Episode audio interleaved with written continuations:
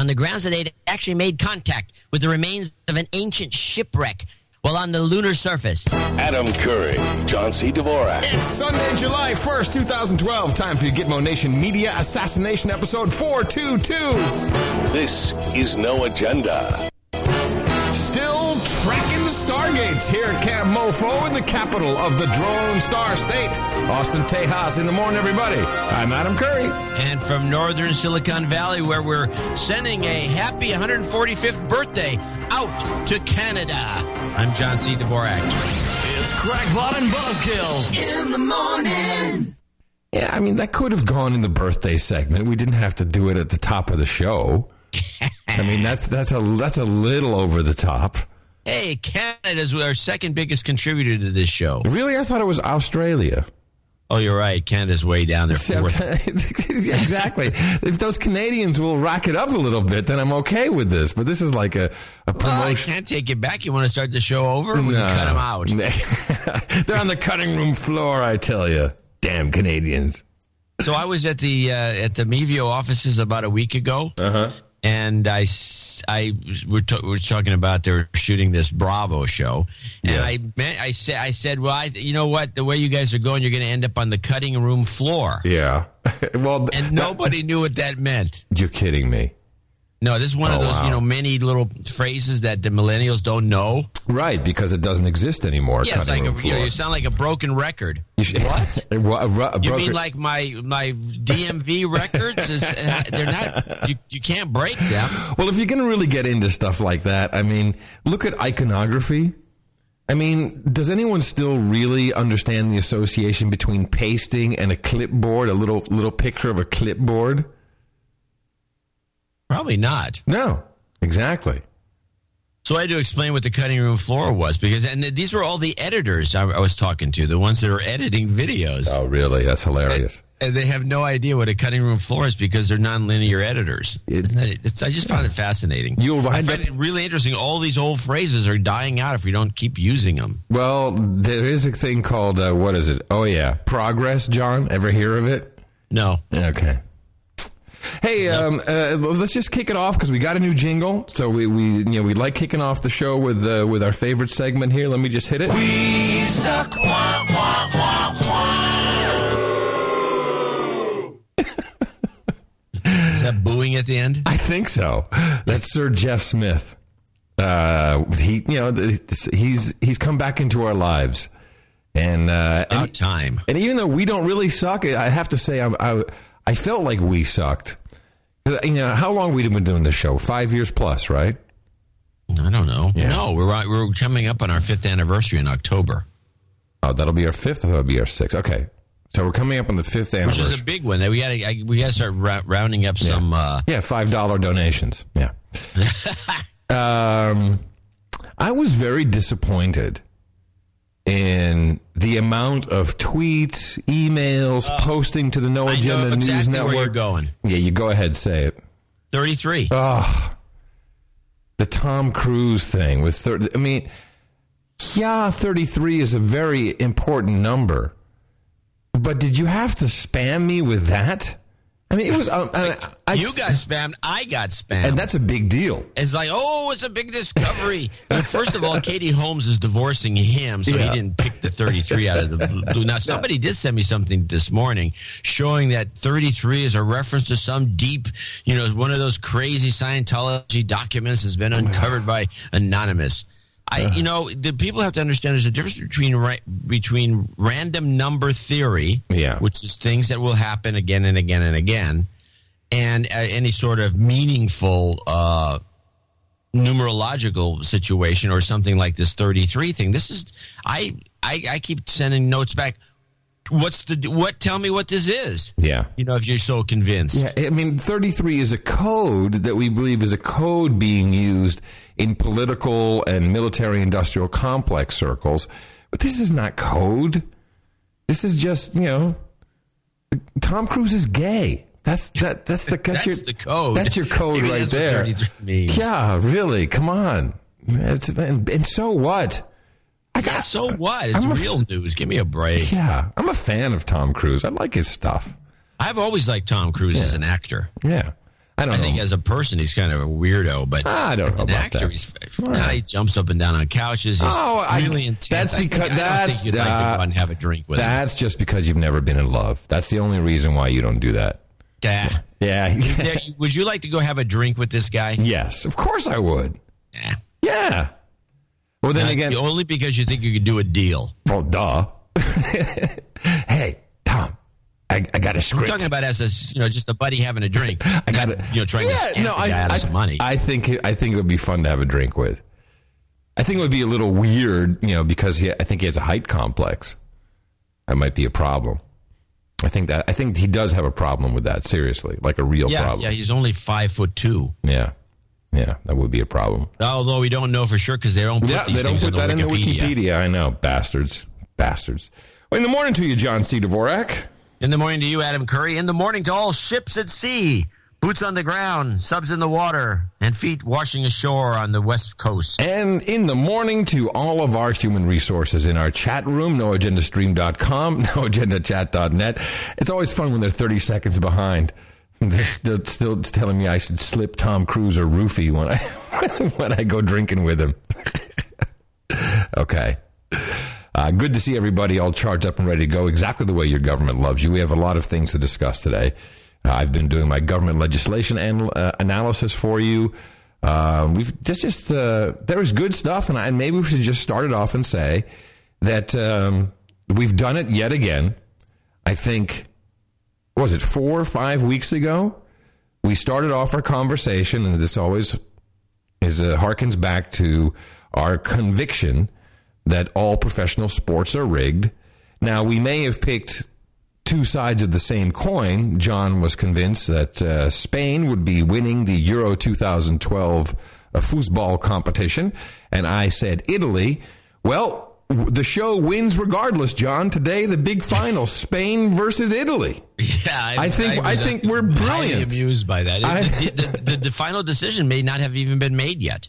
No, no, they don't start the game until. Um, oh, you mean I'm, no, I'm saying right Oh, the- now they could be discussing who's gonna win. Exactly, exactly, because there's so much. Uh, I mean, we had this happen uh, over the past few days, where all of a sudden, you know, the everyone's going crazy. The it seems like we we have a deal and.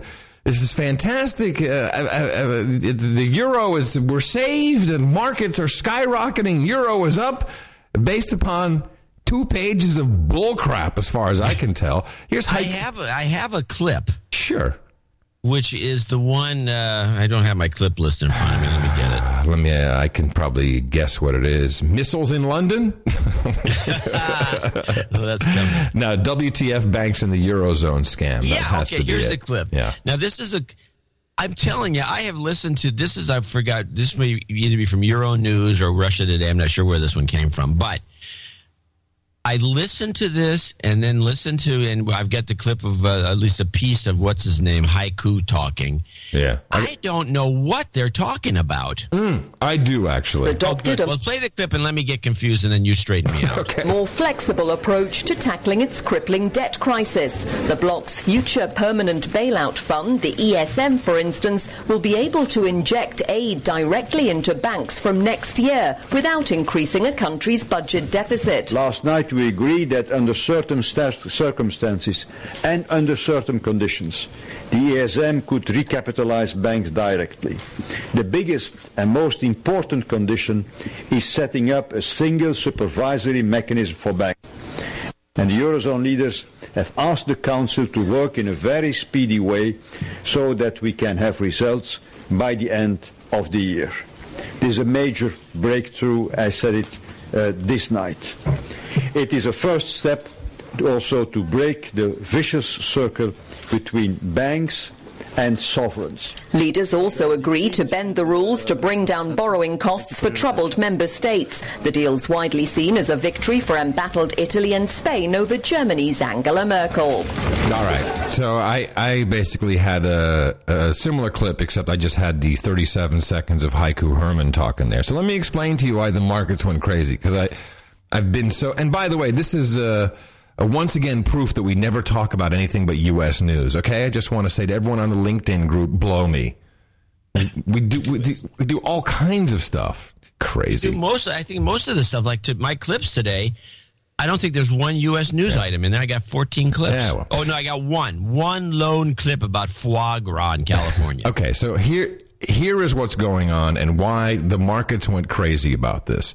And then I'll tell you what the Germans think because that's kind of funny.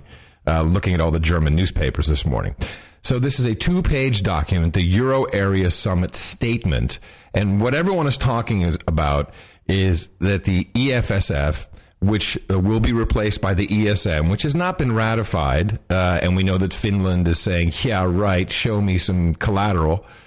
um, that uh, th- this fund, which is basically taxpayer money from every single slave in the United States of Europe, will go directly into the banks. I mean, this is this is a genius move. Like, uh, here's a commercial bank. They suck. Give me your money, slaves, and I'll give it to them. Okay. So the banks, of course, love that. But most importantly, this is the clause, and it's I'm telling you, it's two pages, four points. We urge the rapid conclusion of the memorandum of understanding attached to the financial support to Spain for recapitalizing of its banking sector. We reaffirm that the financial assistance will be, will be provided by the EFSF until the ESM becomes available. And here it comes that it will be transferred to the ESM without gaining seniority status. This was the big deal because the EFSF has bondholders and they were afraid they were going to be subordinated. This is the word you've got to look for. So they thought that their bonds were going to be subordinated to the ESM, which means shut up slaves who uh, who uh, bought the bonds on that bailout. This one gets bailed, gets paid back first. So it's not subordinated, and that's why all the bond, the whole bond market is like, yeah, we're not getting screwed. Only the slaves get screwed. So when the slave money goes into the banks, you're still below the bondholders. That's what this is about. Does that make sense to you? Yeah, and it would make uh, that would boost things too because these the, the as you say, this is tax money, and that's just taken from the slaves of the uh, of the eurozone or the Euro, I I guess the European Union. And since they since it's since they essentially just stolen money, so it, it doesn't ever have to get paid back. And that's why I guess what Haiku Her or these guys were talking about saying Exactly. It wasn't so Spain would get money into their banks without going further into debt. So they didn't owe anything. So this is basically Free, free, money. free money. It's such a, a giant tax. But here's all the papers, uh, front page of uh, Die Welt in Germany. I'm translating it. It's not hard to understand. Europe is coming for our money. the Germans are furious about this because they know now, and and immediately, you know, Greece is saying, "Hey, hey, can we have some of that free money?" so the new government is applying. It says, "Hey, we should have this for Greece as well." And uh, Cyprus, who, by the way, congratulations, Cyprus, uh, the next broke. Con- now it's it's not important as you know when it comes to population, but of course Cyprus is in the catbird seat of the Leviathan oil fields.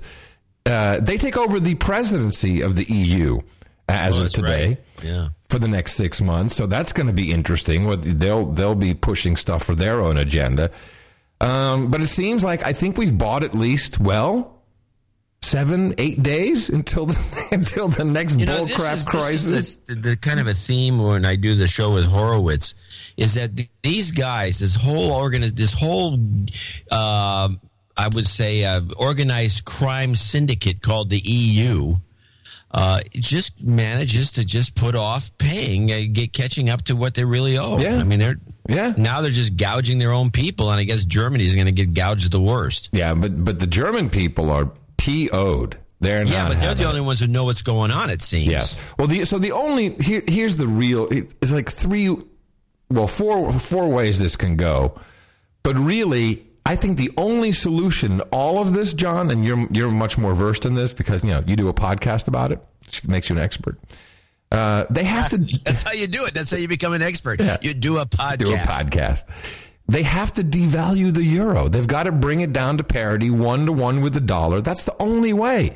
You get a little bit of inflation. It's cheaper to pay back all these loans. Don't you think that's the only solution?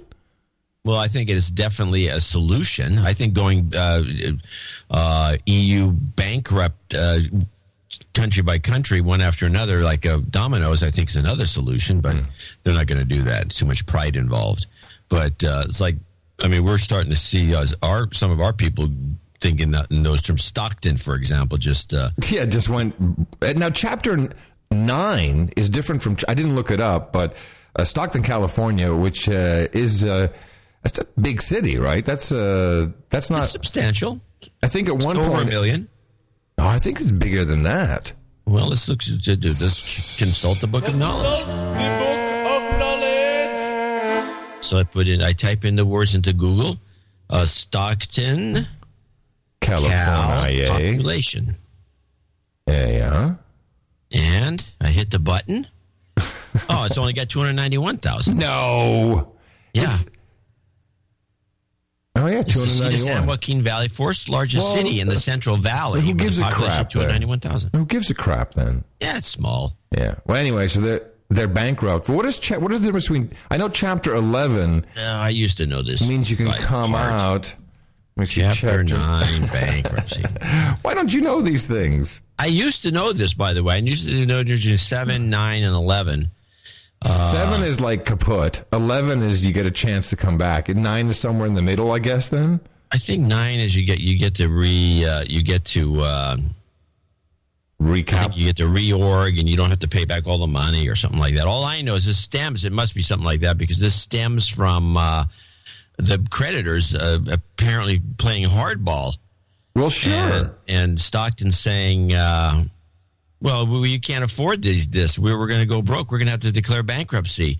So no, you better pay this much or or else." And it's okay. Screw you, and they filed bankruptcy and screwed all the creditors. Right. Which, by the way, is a shot across the bow for all, for all the of cities. and yeah, all of California. There's all sure. these banks that think that they're going to pull this crap and, and, and gouge the uh, cities under these circumstances when they're sitting pretty with all this free money they got from the Fed. Hmm. That's not that's not going to cut it. And, and this this may be if one more city does this, pulls this, the, the, everyone's going to be panicked, and it's going to be no no no no no. We, we'll just take we'll, we'll stretch out the payments, no problem. By the way, I just got a a link uh, from one of our Spanish producers. Let me just take a look here at uh, this is uh, Spain today. Okay, here it is. You're doing that. Chapter seven's liquidation. That means you're done. Yeah. Chapter nine is reorganization for municipalities specifically. It's Oh. only available to Oh, okay. municipalities. Okay. 11, 12, and 13 are reorgs. Oh, okay, all right. This is uh, where is this? Wow, this is Spain. Got shot. This is on the highway. The cops are shooting. There's uh, cars burning. What? Yeah, this, coming through now? yeah. This is uh, from uh, yeah. Oh, this is they're they're trying to make sure the decision goes their way Yeah, for they, the soccer game. they clearly need to win Euro 2012. It's, it's only got 908. Oh, oh, this is cool. The guy's got like a homemade bazooka with like rocket. What is he shooting? He's shooting like this is crazy. what are you watching? I'm watching a YouTube video of Spanish citizens with like PVC tubes shooting firecrackers, home homemade jack stuff. Oh God. It's like a revolution. Here, listen to this. Here's one of his firecrackers. Here, here goes. He's got a tube. He's shooting firecrackers from a shoulder-mounted tube. I think I think they're gonna win. I think that, that this is clear. This is very clear. They're gonna. Italy doesn't know it yet. Italy, Italy hasn't gotten that far down yet. Know, maybe No. I'll maybe have to switch my vote here and uh, and go for. It doesn't matter. We win no matter what. We were right. I I said know we do this every time there's a big international thing, event like this. We always call it. yeah. We've not we've not missed. I don't think so. Well, this time, you know, we were, we were evaluating all the way along, but pretty much, I think I said Italy from the get go, and you said Spain from the get go. That was it, right? Yeah. No, you mentioned Greece. Oh, I did have Greece in there as a possibility, but Spain Yeah. was my uh, was actually my number one pick. Yeah. No, But you you talked me out of Greece, and you had a good rationale for it. Yeah. Now, now, the- now in the, Beyond in the semifinals, I had picked uh, Germany over Italy, but earlier in the show, and this was the last show, I had said that I agreed with you about Merkel not wanting to go to. Yeah, right, uh, right. That's right. When she couldn't go to the Ukraine. So I was I was remiss Yeah. when I called uh, Germany. you I should have. Yeah, no, you were right. You said, "Oh no, they can't win now because Merkel can't go to the finals because it's in the Right, wrong I spot." Yeah, no, you're right. You're right. You're right. And so I'm I'm I, I'm on, I'm in on both these calls. Yeah. hey, look, we're not we're not betting on it. Okay, we're not on ESPN, but I think we're better than ESPN. That's for sure. The no Yeah. agenda no agenda show better than ESPN. Something like that. sports, Yeah. for corrupt sports. For corrupt You know, every time sports. somebody I run into somebody and they say, "Oh yeah, you're following the the uh, European soccer tournament," I said, "Ah," I said, "Soccer's rigged." they always give me a funny look. Well, it's now.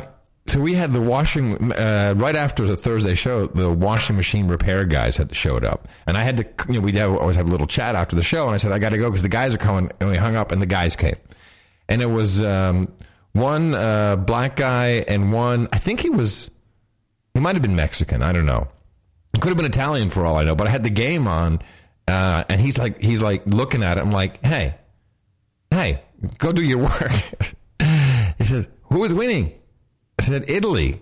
I said, oh yeah. I said, and they're going to win the whole thing because you know they need they need it the most because they're in the most uh, econ- you know they got the economic problems. And he was like, yeah, absolutely. this guy was right on board with me. wow, a real fan. Yeah, exactly. And it was 2-0 before they left. Ah, crazy. Absolutely crazy. Uh, in the morning to all of our um, uh, East Coast, particularly uh, all of our human resources there in Virginia who listen to the program religiously and are always sending us uh, cool information about their jobs. Uh, we have a number of producers uh, without power since Friday, which is uh, disturbing since they also have uh, it's pretty warm out there right now. What happened? yeah, being facetious with me. No, I don't know. Well, they, there's like two million people without power since Friday From what? from the storms.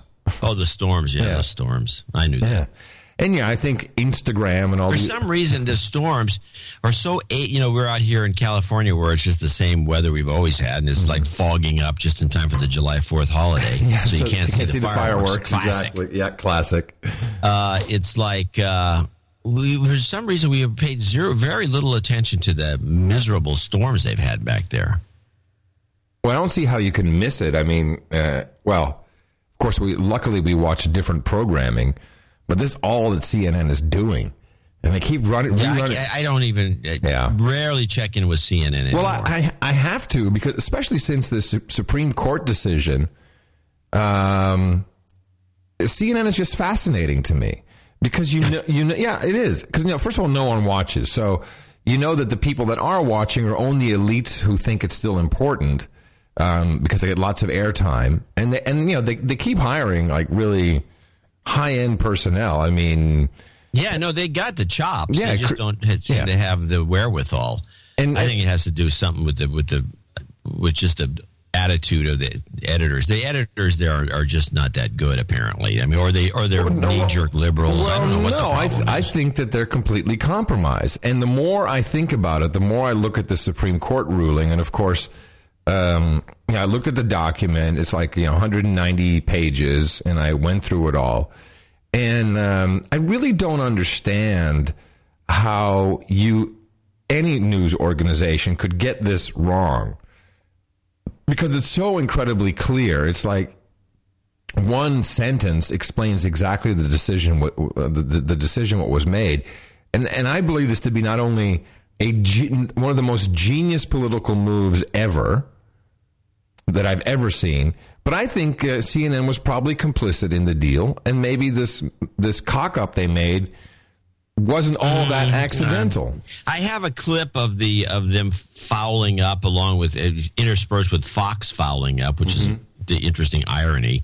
And and it's worth listening to. I mean, it's, it's a couple days too old, but if you listen to it, you'll hear Megyn uh, Kelly, Megyn Kelly. pretty Yeah, Yeah. the pretty blonde, who obviously got the right word, and she's panicked trying to get it turned around, including telling him to fix the lower third, and and she's clearly annoyed Right. at Fox's screw up. But this is you can kind of hear this. The individual mandate has been ruled unconstitutional. Justices have just gutted, Wolf, the centerpiece provision of the Obama health care law. Yeah, if in fact uh, that's uh, the, the final word on the individual mandate, it could be a little bit more complicated. We're getting conflicting information. We're getting conflicting information. As I say, there's con- uh, some confusion out there, conflicting reports coming in from inside the Supreme Court. So let's uh, let's hold off on drawing any final conclusions. We're still trying to figure this out.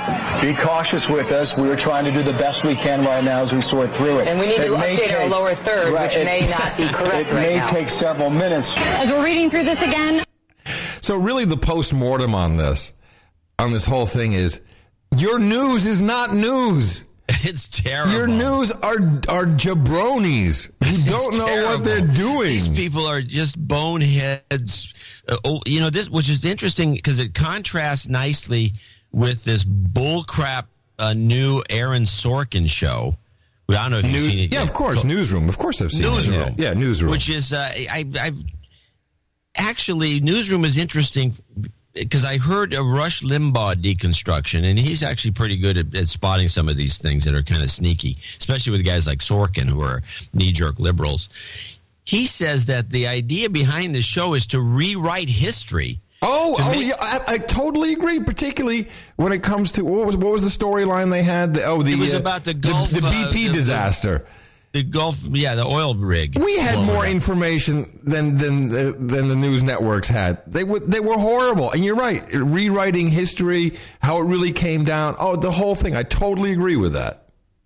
Yeah, they're trying to make themselves look good in hindsight, and this is supposed Yeah. to be CNN. Yeah. the- but you know, it's like, okay, I I found it a very tedious show that I will not watch. Oh no, I I will watch it because there's no other because you know I'm waiting for Smash to come back on.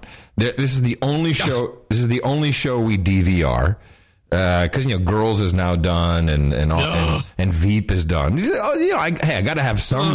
I got to have some schlock to watch the offset C-SPAN. Thank you very much. But the thing that that bothers me is you never hear anyone say the ratings are up or down. You never hear anyone say the advertisers are pissed off. You don't hear any of that. And by the way, if news producers were that cute, I'd still be working in television. You know what I'm saying? I don't have to tell you. Anyway, so I, I, I, I can tell you how all of this happened uh, because, of course, we have only one person to thank for uh, the the uh, the judgment, the ruling, the passing, uh, the uh, certification of the American Affordable Health Care Act, which of course has I nothing, love that name. which has It's nothing not to do affordable. with has nothing to do with health and health And it's got nothing to do with healthcare. It's all Yeah. about insurance companies. Yeah, it's insurance companies. And by the way, what is this seven hundred dollar number I keep reading? Everyone's I saying, heard. yeah, it's like you know your insurance for a, a family of you know four will be seven hundred dollars. I'm like, yeah, what a month? I mean, is this That a year? right. Yeah, but then they don't say that. Just seven hundred dollars. But is that a month? It has to be because most people I know that are paying for their own insurance are paying at least a thousand a month. I'm pay- I think I'm paying seven eight hundred now, Yeah, a month. and I got three people. Yeah, a month. I got myself, Ms. Mickey, and Christina. Yeah, that's about right. Yeah. Anyway, I think Horowitz mentioned on the show that he's paying eleven hundred a month. Well, of course he's Krunken Kopf, so yeah, he has a pre, he has a he has a precondition. nice try. so Nancy Pelosi explained exactly who we have to thank for this. Can you think? Well, Obama. No, wrong, wrong, wrong. I want to say a word about Senator Kennedy. I spoke to Vicki Kennedy oh. this morning Now listen, listen, listen. and to Patrick Kennedy before coming here, thanking them for the important role that he played, a lifetime of commitment to making health care a right, not a privilege, in our country. He called it the great unfinished business of our country, of our society. Oh, you I mean knew- the Kennedy? The, Hold the, on, is this hold the same on, Kennedy she's hold talking about? on. That that's Hold when, they, on. when Lyndon Johnson tried to push the health care. You're or one of the, stepping or, on or the Nixon, best perhaps, and they just slammed it. That guy. shut up, slave. I knew that when he left us, he would go to heaven and help pass the bill. Oh! And now I knew he was busily at work until this decision came down. He was working the whole time. Flip of the day. oh, I wasn't ready for it. yes. Clip of the day. This is why you got to watch C-SPAN. Because you don't get this stuff on the news. I heard that. I'm like, you've got, you've got to be kidding me. That's what you did. Ted Kennedy went to heaven and worked No the whole agenda time. gold. Ted Kennedy went to heaven and and passed a health care bill. Fantastic. Let's just listen to that again. It's really, it's the whole thing. It's 15 seconds. Would go to heaven and help pass the bill. And now I knew he was busily at work until this decision came down, inspiring one way or another. Uh-uh. And now he can rest in peace. Oh, you're done. Oh my You're done. God. This woman is unbelievable. You're done, the, the- Ted. the Democrat Party should be ashamed of themselves for keeping her around.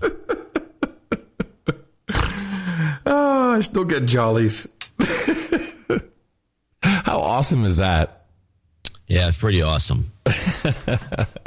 Let's thank uh, let's thank some producers here who are Yeah, we got a couple of Drag- dragging us. 422. Dragging We're us a little through. light overall, but we do have some good producers. We got two producers and three executive, or three two executives and two associates. Oh, three. uh, nice. Yeah, what do we they got? We got someone. Todd Cochran. Hey, hey, Todd. Uh, he was at the, he was at the meetup on. three three three. He was at the meetup. Uh, John and Adam, thank you for the hard work you put into the show. I look forward to being connected. Yep, today. The fellow podcasters out there, pay, pay, pay it forward and donate to No Agenda. For the tech geeks out there, feel free to check out my personal show, Geek News Central. Guys looking for a little karma for a big business deal. I'm very close to closing. Need all the help I can get. Adam, it was great meeting up with you and Ms. Mickey in Austin on Friday at the meetup. I wish you both the best and congratulations on your upcoming vetting. Well, that's very kind that he he didn't have to do that. He he actually paid for dinner, and it was uh, cool hanging out with him. He uh, he runs the Blubrry Network up there, and uh, he is in, he's in Hawaii, and he was uh, nice. Yeah, so let me give him. Uh, so the big business deal. I I don't know if it's for podcasting, but uh, we definitely send you some karma there, Todd. Thank you. You've got karma. That's kind of him. Uh, Anthony 7, Westfield, Indiana, 30303 0303 30303. Towards his 12 12 12 knighthood, I have no karma request uh, this time because I'm one lucky slave. I've been very blessed with good people and things in my life instead. Please wish all the slaves in the USA uh, happy Independence Day. Independent thinking and best wish- wishes for you and for increased support. Uh, Anthony 7 in Indianapolis is actually where he is Very kind. couple uh, three executive associate executive producers uh, scott in dawsonville georgia 22207 uh, sir scott to you i just checked my spam email folder and realized i could have 20 million in offshore accounts 40 hot russian brides and an island in the antilles i just need to respond Screw that. I'd rather donate to the guys that keep me entertained and educated. Keep it up. Best podcast in the universe. Boners, step up and be donors. And then all he's really requesting is a little slide whistle.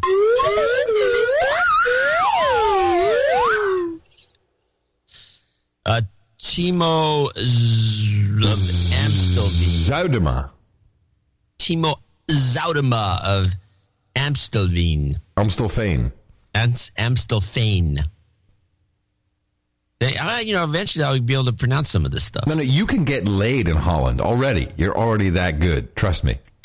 that Amstelveen. Thanks. Thanks. Hey, baby, Thank you for all come the over here and pull the on my greatest Amstelveen. podcast in the universe. Keeping your listeners sane or at least paying attention to all the bullcrap the media is spewing. I'd like to request a de-douching and some unlabeled karma. Could use some. Absolutely. You've been de-douched. You've got karma. That's all you got to say. You go over there and say, hey, baby, you want to see my Amstel vein? Danny Baker in Morristown, Tennessee, 200 even. Congratulations to Adam and Mickey on their wedding. And they should decide if Adam takes time off or not. A special episode with Mickey would be nice, I think. John, are you getting edged out? Emphasis on the I think. Are you getting edged out? Uh, thanks to the, yeah, I mentioned that would be uh, very interesting. Uh, thanks to the best podcast in the universe. I was at the uh, I was at the, the the market in Austin yesterday, And actually, it was kind of cool. We met a, a You're couple. following up on the Oryx, I hope. Yeah, yeah, we're all good to go. We're all good to go. You know, when we come back from uh, from our uh, wedding trip, and uh, so there was one guy, uh, Tim, producer Tim, uh, from uh, he, he goes to school UT studying astronomy, and he came up and said hi, and uh, and and I was I was like standing at uh, Farmer Chris's egg stand, and I hear behind me, "No agenda" with Adam Curry and Webster Griffith Tarpley. I was like, "You've got to be kidding me!" Said, "Nah, nah, they got it. It won't work. It won't work. See, it doesn't even sound right." really, it does sound funny. Yeah, and Webster Tarpley. no, you got to say Webster if Griffin. that is indeed his real name. yeah, Webster Griffin Tarpley. You got to Yeah, say. Webster Griffin Tarpley. right. Anyway, uh, well, guys, thank you uh, so much. And I say guys because it's all guys, as far as we know. Yeah, I want to uh, make sure that people know to go to noagendashow.com, noagendanation.com, Dvorak.org slash NA, and channeldvorak.com slash NA to keep us, keep us on the air. And thank you to Martin JJ for the artwork on episode three uh, four two one. Uh, beautiful. Of course, you can always see all of these submissions at noagendaartgenerator.info. Uh, you can find all of our dot .com, I think dot oh, dot com. I'm sorry, you're right. dot com. Dot com, which is better anyway. No agenda art generator dot com, which is a mouthful, but once you've typed it in a few times, don't worry, uh, Firefox will remember it. Um, and also want to thank. This is interesting, although we don't really need them anymore. Robert Halsey. He says, "I know this initiative is over, but I did a drunk URL purchase." And got you googledrones.com which is now forwarding to the show i have to say that's that's that's worth mentioning googledrones.com i think that's good that you know they'll have them so Oh, yeah. yeah and i have Have some their own army of I drones. have some drone stuff to discuss later on also uh, joe esposito who i think is joe the dish slave am i correct is that joe esposito Uh, it sounds familiar. yeah, he's uh, so I got to put a link in here under the PR. He's uh, he's very excited about our Hot Pockets 2009 tour. Although we still need a uh, uh, we still need a trailer, and there will be a No Agenda producer update after this program today. Ms. Mickey will be. Uh, uh, will be on the show giving an update about our uh, upcoming trip, and he's very, he's so excited about uh, Montana. He has made uh, No Agenda Hot Pockets Montana T-shirts, which will become instant collector's items, I'm sure. I think it's kind of cool. Yeah, it's good. Um, so that is it. Thank you all so much. Uh, thanks to our executive producers and associate executive producers. These are actual credits.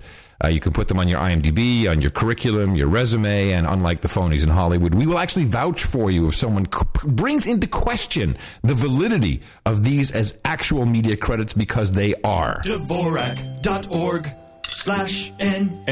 And of course, if you're too poor, just go out and help us by propagating the formula. Our formula is this. We go out, we hit people in the mouth.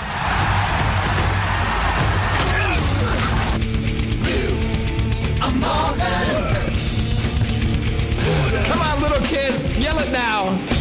Shut up. I love that kid. it's very funny. That kid is just the best. she has a huge Because show you can business. imagine a world where these, you know, the where the where you you would end up hearing that from some little mean little kid, you know, has their contingent of slaves. Oh yeah, no, I get emails from time to time. Rome, Rome, the days of Rome are back. I get emails from producers who say, "Hey, I, I got my kid to say in the morning," and I said, "Yeah, it's cute, but shut up, slave is better." And they're like, "Well, yeah, I'm kind of afraid to do that because you know, you know, the kid's going to say this to his mom one of these days." Like, like yeah, you're probably Yes. right. so we had the. Uh, there's so much going on. We had the big, uh, the big Geneva meetup. Uh, Lucifer, Kofi, all those dudes. Yeah, I have a clip of that that might be good. It Yeah, no, go little- ahead because my clips are better. So go ahead. Uh, you might you might be because you may have more Hillary. I only have a little bit of Hillary. No, no, I have zero Hillary. So if you have some clippity, Oh, I got clop- some Hillary in Oh, mind. Yeah, give me some Hillary, man. What This you is got? Syria Redux with a Hillary stinger. Okay, hold on a second. First, we got to do. Uh, It's clippity clop. The message is clear. Just clippity clop. I would have put. I would have put that at the end since she's very deep into the clip. But oh, well, okay. uh, well, but she's coming, right? This is just Yeah, a, it's a heads as it up. were. It's a heads up. It's so that you know everyone knows it's coming. is a somber judge. It will judge us all harshly. Kofi Annan warned ministers gathered in Geneva time was running out to stop the bloodshed in Syria and stop this crisis from Hey, hold spilling on, over. Stop, stop the clip right there. Well, you know, how does Kofi Annan even stay into the game? Well, he's corrupt. I mean, we know that he, the the oil for food program, his son is corrupt. You know, the whole Kofi Annan dynasty is one big corruption. So it's just like it's like you go to Central Casting.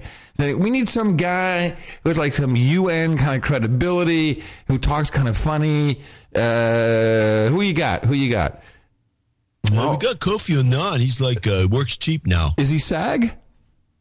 Uh, uh, no, not Is he, yet. Is he SAG he's, eligible? uh, SAG, Screen Extras Guild. Screen Extras. is he SAG eligible? SAG eligible. Yeah, that, that's how they choose these douches. It's obvious. You go go ahead and Google Kofi Annan oil for food program. Big crook. Under this pressure, the conference ended with an agreement. The powers present said Syria needed a political transition led by a unity government. But it came with one key caveat. The final deal says that government could include members of the current regime. A consensus, but with concessions. While international powers agreed on a political transition for Syria, there was one key bone of contention. The transitional governing body could include members of the present government and the opposition and other groups should be formed on a basis of a mutual consent. A victory for Russian diplomacy. The longtime Syrian ally had refused to back a provision that would call for Syrian President Bashar al-Assad to step aside. We consider it to be of key importance that there is no attempt in the document to impose any kind of transitional process upon the Syrian side. So by the way, stop for a second. So, so what they're talking, they show this Russian guy yakking away about whatever. Hillary is livid. Uh, and she looked harsh. She was pissed off about this. Yeah, because they have their scheme, and then when she comes on in a couple of seconds, you'll hear you know this. She kind of downplays the whole thing, but she was just steam was coming out of her ears when this Russian guy you know gets gets the credit for fixing the problem. You sure it wasn't because her hair looked like crap? Because I, I think that Her I, hair didn't look good, but No. it was. I've seen her hair worse. I'm no. Did you see her face? She got big puffy bags under her eyes. Oh yeah, no, she's not. She's done. She's looking bad. Yeah, this She needs was, to go to Paris. This was not. Yes, this was not a good appearance. Maybe she can hit Paris on the way back. Be done by the Syrians Договариваться themselves. будут сами сирийцы. Об этом очень четко в этом документе сказано. But while the US agreed to the plan, it remained clear on one central point. Uh, Assad will still have to go. He will never pass the mutual consent test. Do not pass go. Do not collect two hundred dollars. given the blood on his hands. I do not believe that anyone in the Assad regime ever thought we could come out with a unified statement today expressing not only the concerns but a path forward that would include Russia and China. And he needs to hear loudly and clearly that his days are numbered. Clippity clop. The message is clear. Just clippity clop. Okay, so uh, let me uh, give you some analysis on this because I've done some. So first of all, this really, this whole thing, the you know the Wesley Clark, the the Wesley Clark Five, you know all the seven, I should say, all the countries we're going to invade. This goes back to a strategy known as the redirection, and this uh, this was of course a Bush strategy, and the whole idea is to uh, make a lot of noise there and essentially help our buddies out, the Saudi Arabians, which I'm going to get to in a second. Um, they're doing so. You know, we have all the. I mean, actually, I have uh, I have the little Kofi clip, which is very short. We should probably just play it because you know it's 27 seconds. The guy's saying nothing. We are determined to work together urgently and intensively Uh. to bring about an end to the violence and human rights abuses and the launch of a Syrian led political process leading to a transition that meets the legitimate aspirations of the Syrian people and enables them independently and democratically to determine their own future. All right. So, who gives a crap, Kofi? You just wasted 27 seconds of my life. You said nothing. But I figured out what they're doing here. Um, the way to get around the uh, United Nations Security Council is something known as R2P. Have you heard of R2P? Uh, no, I, I had to pee the other day, but Right. R2P is a, a United Nations, and we've all signed on to it, rule of law, and it stands for responsibility to protect. This responsibility to protect principle, often referred to as R2P, and the prevention of atrocities. And this is a so this is the legal form that they're going to use, and you will see this when when uh, when we do exactly what John McCain is about to tell us we're going to do. So R2P represents an important commitment by the international community to protect populations from egregious crimes. This is the uh, senior how, how lawyer. long has R2P been in play? It's not last week. It's been no, years, right? No, this is yeah, this is just something that's been well, on the how come they didn't do crap about two million killed in Rwanda? Because it's United Nations, dude. I don't give a duh. There's a reason for this. And if you want to know what's really going on, then who do you have to listen to? John McCain, the biggest shill in the universe. Because this guy, and now and I don't even know if he's a war hero anymore. This guy is such an a hole. He works for the military industrial complex. And, you know, we, we joke about how we're lucky we didn't get him as president. It would we would have been to the finish line much quicker because he reveals his plans just so easily. Like, yo, this is what it's about. Here's what we're going to do. He's speaking, so he's he's on the on the circuit. He's got to go to all the think tanks, get everybody all lined up, and this a hole literally tells us what the strategy is and why. And I'm happy for it, of course, but it's it's brazen. Here's his speech this week at the Middle Eastern Institute. The true mission, the reason why Syria must go. An army defector And, and I left a little extra in because he's so sincere. told us that killing and rape and torture rape is what they were instructed to do. Go rape these slaves. Go rape them. Rape them. Rape them. Rape them. Rape them. as a tool of terror and rape and torture and intimidation. So if I get a little emotional when I talk about Syria, that's why. Because of the rape. The situation in Syria cries out for U.S. leadership. Yeah. Not just to save Syrian lives, but to support our ally, Turkey, when they need our support the most. Oh, oh, this is new information. It's not just to save Syrian lives. No, it's to support our ally Turkey when they need our support the most. Do tell me more, John McCain. The conflict in Syria is becoming a strategic threat to Turkey. Uh, woo, woo, The country is already facing massive flows of refugees, and it, is welcoming them by the thousands. Hmm. Turkish pilots are now shot down over international waters, according to Turkish leaders. And the longer this conflict grinds on, the worse it gets. The more sectarian divisions harden, the more Al Qaeda gains influence, the more the Syrian state disintegrates, and the more Turkey is faced with violent chaos on its border. Now, so there's a little more to go here, but I want you to understand what he's saying. He's saying this isn't about Syrian people getting killed.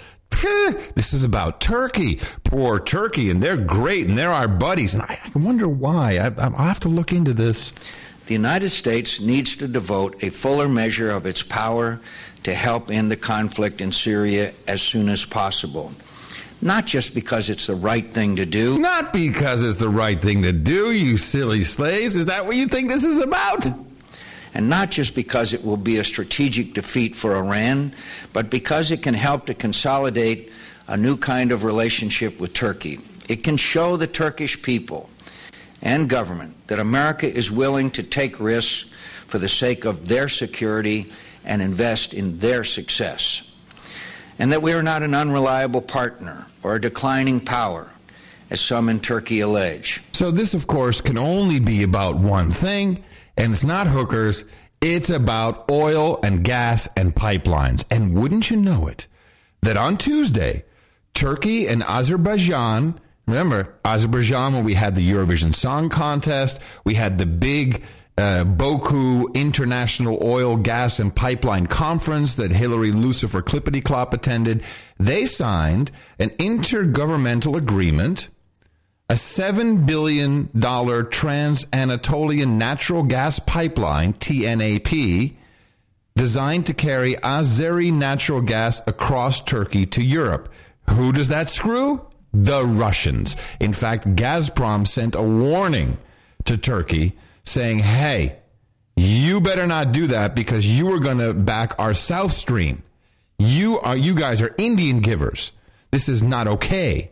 So the whole thing, Lucifer in Baku, John McCain saying we're your bestest buddies is all about their relationship with the energy companies. The whole Syria is just just bull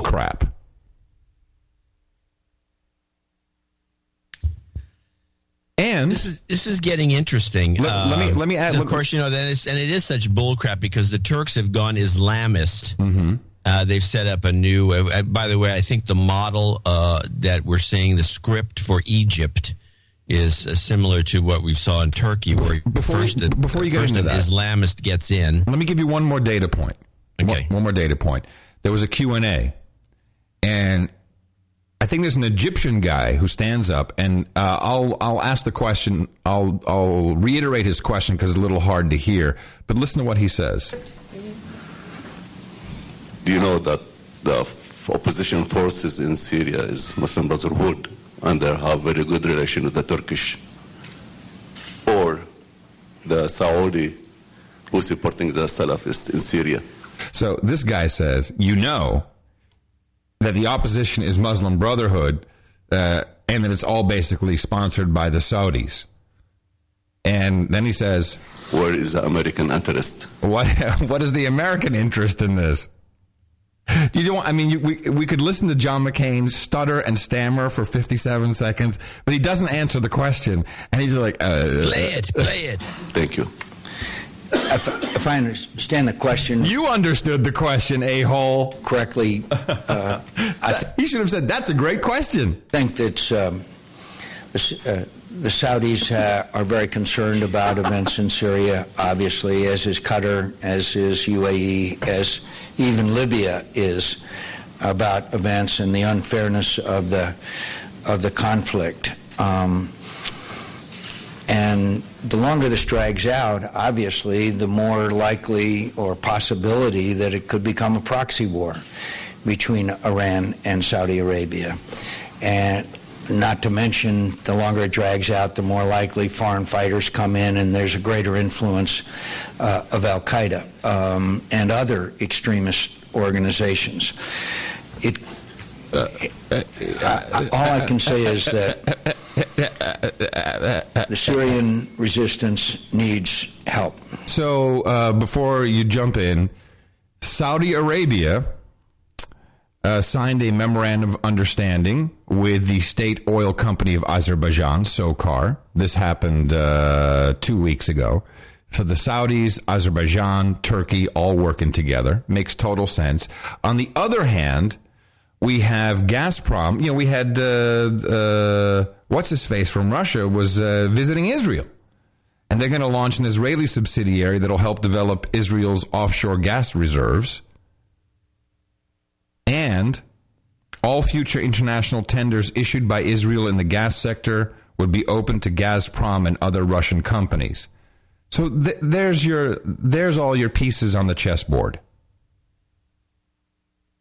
Well, this brings to mind a couple of things. First of all, let's take a look at Turkey, which is was taken over by with a fair election by an Islamist uh, who was the first one that got anywhere close to that office, uh, president of uh, Turkey, without being ousted in, by the military, which is very similar to the situation that was in Egypt, where the military actually holds so much power that if you were vi- violating in, in the uh, in the case of Turkey, the uh, edict that you could not be uh, a an, an Islamist and be in, and even discuss it in public without getting arrested. And the EU uh, had forced Turkey to stop doing this because it was a human rights violation. But when Ataturk first created modern Turkey, he knew that this was the only way to keep these Muslim nutcases, the worst case scenario guys, the Salafists, who were specifically mentioned by that guy asking the question. I might add, Yes. The Salafists from taking over because once they take over, they they they take they put in a Sharia law and they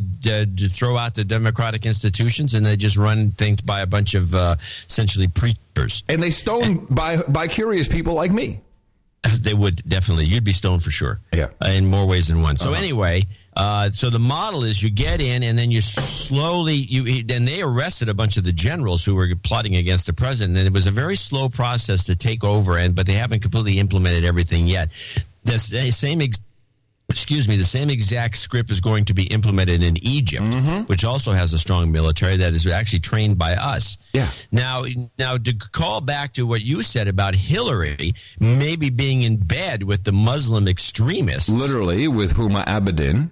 with Uma or Huma, whatever her name is. Huma Abedin, yes. Huma Yes. She, uh, this looks to me as though we have jumped in bed with the worst people in the world, at least from our own perspective, because they've never liked us and they never will under any circumstances. We're the great Satan. Yes. Uh, is, is crazy. And the Russians must be beside themselves uh, watching this go on because uh, none of the, these people will turn on us in a minute. Now, that said, it's possible that we would love to just screw things up in certain areas because that's one of the things we do. And when people are over uh, and analyzing what we're up to, sometimes miss what we're really up to, which may be to create a. Uh, a situation, especially in Europe, that just essentially breaks their back. What by creating a like some sort of friction between these two gas and oil companies? I, I don't know. I, I can't say for sure, but this is not a good thing. It's uh it's fascinating to me. And it's bull crap. Everything McCain says is It's bull bull crap. crap. The guy is a liar. Yeah. I love this uh, Megyn Kelly Fox report. You know, of course, now we have Morsi, um, who is now uh, the first democratically elected president of Egypt. Let me tell you, I think they were doing fine You got to find the picture that's on the front page. Everybody out there should find the front page of the New York Times Saturday, where there's a picture of this guy showing that he has no protection and he's surrounded by a bunch of goons with sunglasses Yeah. on. it's just the funniest photo I have seen for years. Yeah. Um, here's a here's a, a little soundbite from uh, from Fox that someone sent me that I thought was just hilarious because you know I, I, I have no words for it. Here we go. This guy Morsi, you know, he went, he was educated here in the West, in the United States, and yet when you look at, you know, sort of his list of highlights, uh, the one that jumps out at me is he wants the United States to hold a scientific conference so we can determine the real culprits behind the 9 11 attacks because he doesn't believe it was Al Qaeda. That doesn't sound good. That doesn't sound good, does it? It doesn't sound. You she nailed that. Yeah. You know, he also wants the first thing he demanded, I think, was to get that sheik, the blind. Yes, sheik the blind sheik. That's right. He wants. To get him released. Yeah. because you know he's he's I have the uh, clip. being I have the clip. unfairly imprisoned. I have the clip. I have the clip. An image from Egypt today and words that have ignited anger back here at home. Mohamed Morsi took the oath of office as Egypt's first freely elected president, but remarks he made in the last 24 hours causing alarm here in the U.S. Morsi pledged to work for the release of a blind sheikh who is serving a life sentence in the U.S. for plotting the first attack on the World Trade Center. Oh yeah, this is this is gonna be this is gonna be very interesting. He's already playing tit for tat. You give me this, I give you that. Hey, how about my three billion dollars? Okay, then maybe I'll I'll throw the sheik under the bus. and wait until he turns his sights on Israel because you Oh, know yeah. once they oh, completely take over Egypt, which will be soon. I mean, they took over t- that Tahrir Square thing was wild. Yeah. Uh, I mean, it was all Salafists, and they're all wearing their hoods and their you know crazy um, outfits and screaming everything What do you mean? of What do you mean by America. cra- what do you mean by crazy outfits, John? What are you talking about? the burkas, you know, the women are all covered up That's already. sexy, man. I love the burkas. Yeah, well, a lot of them they don't even show their eyeballs; it's a complete black. Yeah, But anyway, that's that's how like beside the point. The, the point is they're going to turn their sights on Israel, and I'm convinced, and I'm just stunned that you know the the it's obvious that Israel is a target to be just you know to be messed with uh, in, and used as a pawn. It's used as a pawn for the Iranian uh, Ira- Iranian uh, missile or bomb. They're not not really building, and it's going to be used as a pawn with Egypt. I mean, there's just a you know essentially. Um, a ball being kicked around, and this is amazing to me that all the American, you know, the the But- Jewish but- contingent is so Democrat. It's just like- but we but we have the Russians now with the Israelis, and they of course are going to go right. They're going to go straight up through Cyprus into Greece. Uh, you know, Gazprom's going to own all that all the Greek assets, and they're going to they're going to shoot it all up from the south. While you know Turkey is still going to build this thing from Azerbaijan, and so I think the Israelis and uh, and the Russians they're like having the you know I think both of them are uh, in cahoots, and you know we're still, which we've been doing since the '70s, we're still dicking around with the Saudis. You know, I I think when these pipelines go in, they shooting in every which way, we're going to get a lot of stories, and we're going to be discussing it on this show of these things being bombed left and right. Blown up, absolutely. Oh yeah, we're gonna have drone strikes here. Lots of drones. Yeah, lots of drones. Maybe I should get into my drone story here. This is a good transition. For I think, John C. Dvorak, we have been submitted to a very effective um, psyop. We have been psyoped for years. You and I as well. There's if it's been any good, it has to do work. yes, and in fact, I should probably.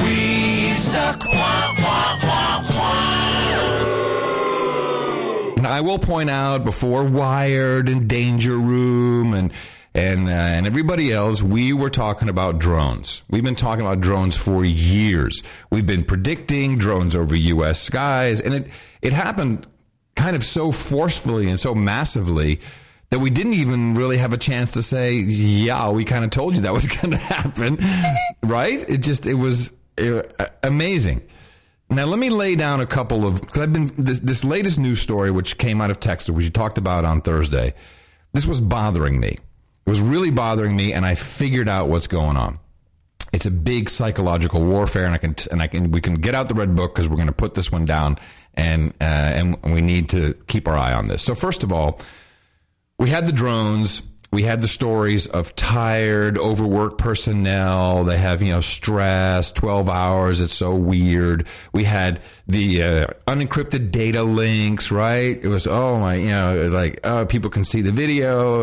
Uh, maybe someone could hijack the drone. Remember all those stories? Then we actually had a drone hijacked. Iran uh, got one of our drones. Of course, we have uh, continuous stories about signature strikes. This is all code, signature strikes. But yeah, we laugh. Like if you're doing a jumping jack, then you have the signature. But of course, even Facebook has uh, facial recognition. Google has facial recognition for their new tablet. I mean, this is all. And we have the Gorgon Stare and the Argus IR.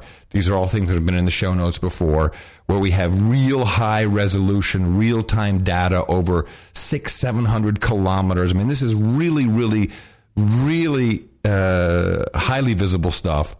Then, um, and I was just talking about this actually with uh, I won't say who, but one of the people who was at the at the meetup because of course you know, we got to protect some of what these guys are doing or have done.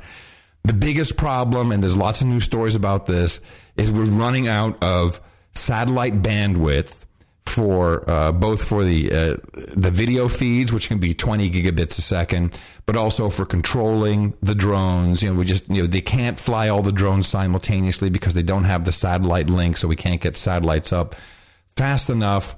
And then we have the big story, which is the GPS hijack. And what bothered me about this is that the Department of Homeland Security invited uh, Todd E. Humphreys. He is the uh, the scholar at uh, University of Texas. Invited them to demonstrate if they were capable of successfully spoofing the GPS system to take over the drone. Now, if you invite someone from the University of Texas to come and do that, and they're successful, do you send out press releases? You know, do you have all this, you know, big hoopla? Uh, you know, whoa, it's completely viral. The, you know, next to the the Tom Cruise 33 story. I'm even I don't I wonder if people listen to the show because it's not like we haven't talked about this. They're sending me the story. Oh, the spoofing drones, which of course we also said would happen. So I'm like, this is PR, and I tried to figure out what it was, and I think the you know having um, you know a new secure GPS uh, non-spoofable GPS system is too simple an answer. And here's why. I look into this Todd Humphreys guy. Now he currently works Todd E. Humphreys. He currently works at University of Texas. Previously, he uh, worked. He was at Cornell, PhD in aerospace, and uh, Cornell University is very specific. And by the way, these are not just courses that they have at the university. These are commercial entities. They have high tech incubators. You know, these universities is uh, where technology is made and then sold to um, defense uh, related companies. They have something called CU Air, Q Air, CU Air, which is Cornell University Unmanned Air Systems. And before I tell you exactly what their focus is, let me give you the list of their sponsors. You can find it at qair.engineering.cornell.edu. So these are the platinum sponsors who sponsor this research at Cornell University, where this Todd E. Humphreys came from. We have Electronic Warfare Associates, Lockheed Martin, Intel, uh, Space Systems, Loral. We have, uh, uh, what is it, uh, CloudCap Technology. These are big, especially Lockheed uh, and Loral. These are big defense contractors. So they're sponsoring all this so called research. And what do they specialize in?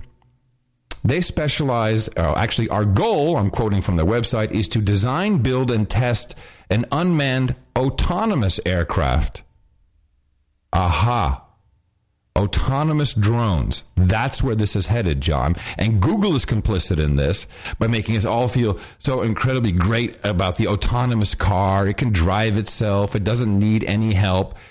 The IEEE, uh, another uh, organization that uh, Todd E. Humphreys is a member of, they have their Plans 2012 conference and let me give you one of their fine little topics vision integrated navigation for vehicular and robotic applications. Uh, projects, concepts, systems, advanced algorithms related to emerging vision based navigation applications in vehicular and robotic applications, including autonomous air and ground vehicles. This is about making the drones autonomous with their own kill decision, their own idea of, of oh, this signature fits, and they're unhijackable. And Toddy. Humphreys, just to make it crazier, is a Mormon. He's uh, he's really big in the Mormon community. What do the Mormons have, John? They've got the biggest freaking database of every human being in the world, and you can probably think they're to have, they have pictures associated with that. So this Toddy. Humphreys, Todd E. Humphreys, this is a, a bad guy. I'll give you the, why this is so important. In warfare, the first war machine we really had, well, let's put it in the Middle Ages, were knights. You could you could put a knight in some armor, give him a sword, put him on a horse, and he was indestructible. You know, he would chop heads off of peasants. He would kill people left and right. You couldn't. You could throw chuck a spear at him, some rocks. You know, throw fire. It wasn't going to stop the knight. Then we had gunpowder. And gunpowder was great because you you didn't need to train some dude to ride a horse with with metal on. You just give this this this stick to these idiots and say point in that direction, pull the trigger, boom.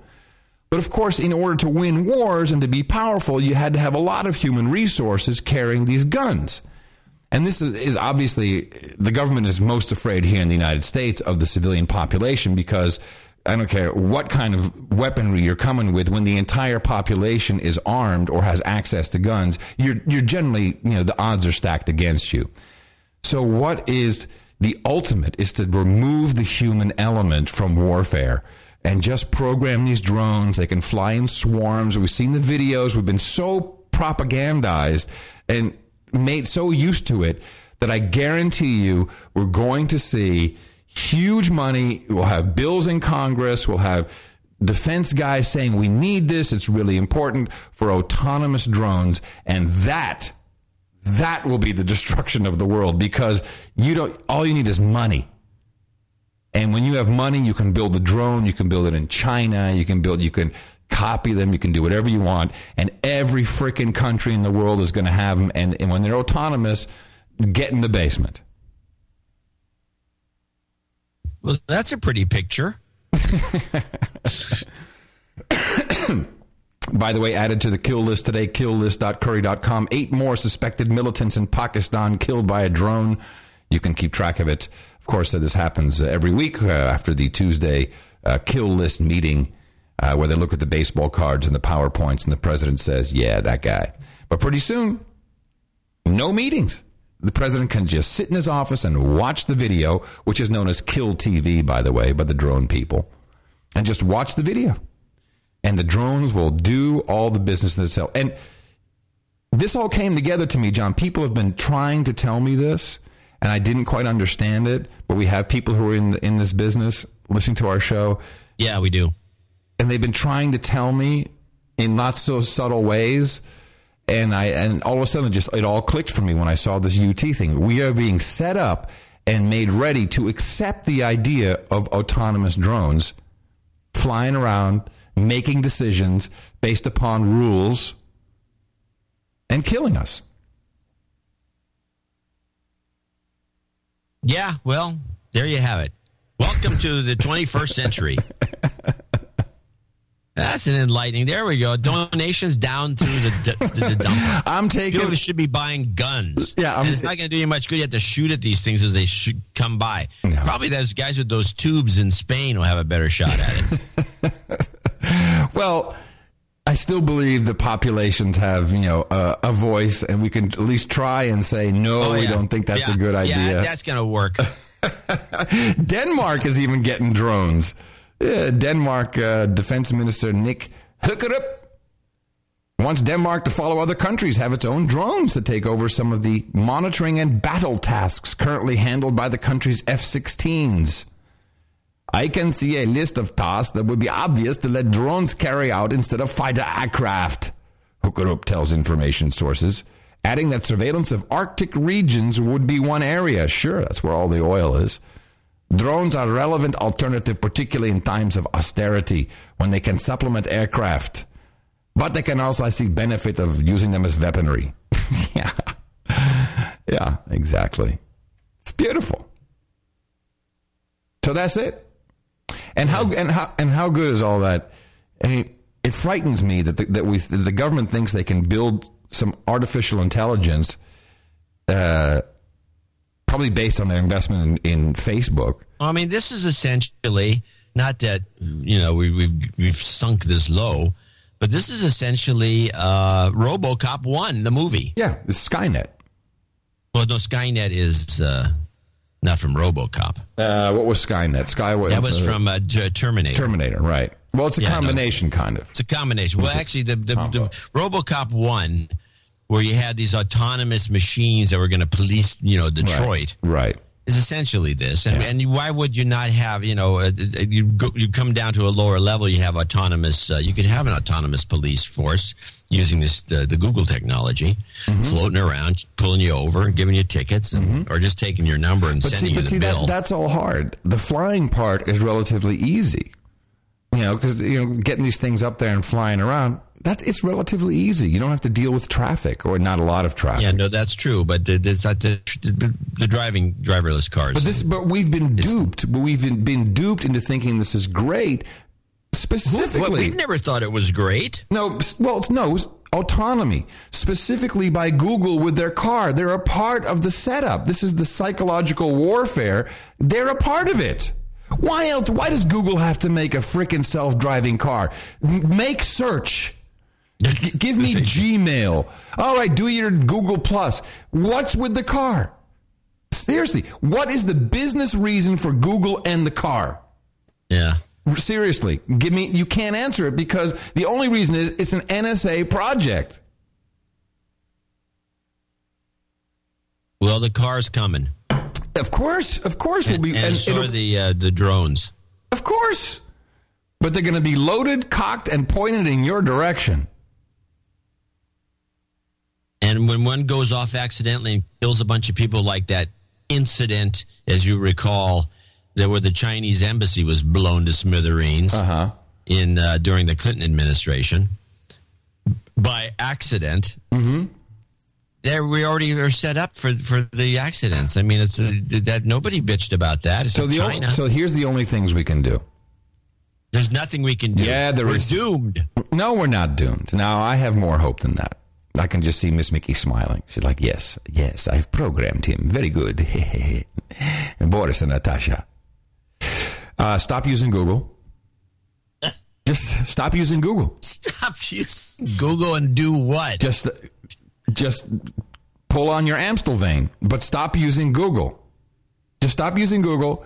Uh, if you're in the University of Texas, drop out now. Just drop out. Drop out. You are supporting the destruction of the universe. And uh, what else can we uh, do? Oh, if you see this Toddy Humphreys, stomp on his feet. Or kick him in the shins. That'd be kick him. That's what my mom used to say. I'll kick him in the shins. Why is where did that come? Where did that come from from? movies. If you remember those old W.C. Fields movies, there'd be some like W.C. Fields or somebody be walking up the street just by themselves, and a little kid Oh, right. running out of a yard and kick, him in the shins and then run off for no reason. kick him. I remember my mom used to say that. Kick him in the shins. I'm like, what? How does that even? You know, what is that? What does that even mean? do it anymore. The little kids used to do that routinely. It's an equalizer. Yeah. It hurts to get your shins. Yeah, no, it sucks for sure. Anyway, so that was, that was my big revelation, and uh, let's all be on the lookout for more for more of this propaganda, and at least alert ourselves about it. That's about the best we can do, uh, and combat it that way. Because you just have to be aware that you are being there is psychological warfare being uh, practiced on you right now, and the the amount of virality of this uh, drone hijacking is a big part of it. So please put that in the book. Mark it down as July 1st, 2012. This thing, can, I mean, the next big session we have, the next conversation about defense budgets or whatever is going to be about autonomous drones. Now, the only thing is they've got to have a different name for it. And I haven't quite figured out what because, you know, you, autonomous, that's too complicated for the slaves. We got to have a, you know, a cool name. So I think part of the the self driving drone. What? Indie drone. Uh, the autonomous car is helping because people get that They don't call it that. It's called dri- It's called self self driving. So self flying. Hmm. No. But it's all going to be like this is safe. You know, we don't want Iran hijacking another one of our uh, another one of our drones. You know, it has to have its. You know, but you won't hear a lot about the go-go drones. That's a good one. I like that. Robo drone. No, that's too scary. That's too. That's too scary. Go-go drones is not. Chat room is uh, happy little drones. Yeah, that's nice. Happy little. they need to. Yeah, and also, by the way, uh, and the Curry Well, Dvorak. maybe the word drone has to go. Yes, the Curry Dvorak Consulting Group is available to the uh, Ministry, the Department of Defense, if you need some help. Um, I think these things need a paint job. I mean, you definitely need to paint smiley faces on them. And they should be painted blue, a pretty blue, Yeah, a sky pretty blue. blue. Yeah, exactly. That'd be a gorgeous thing to see. A nice baby blue device instead of this ugly gray looking monstrosity. yeah, the, the gray is not is not helping your cause here, people.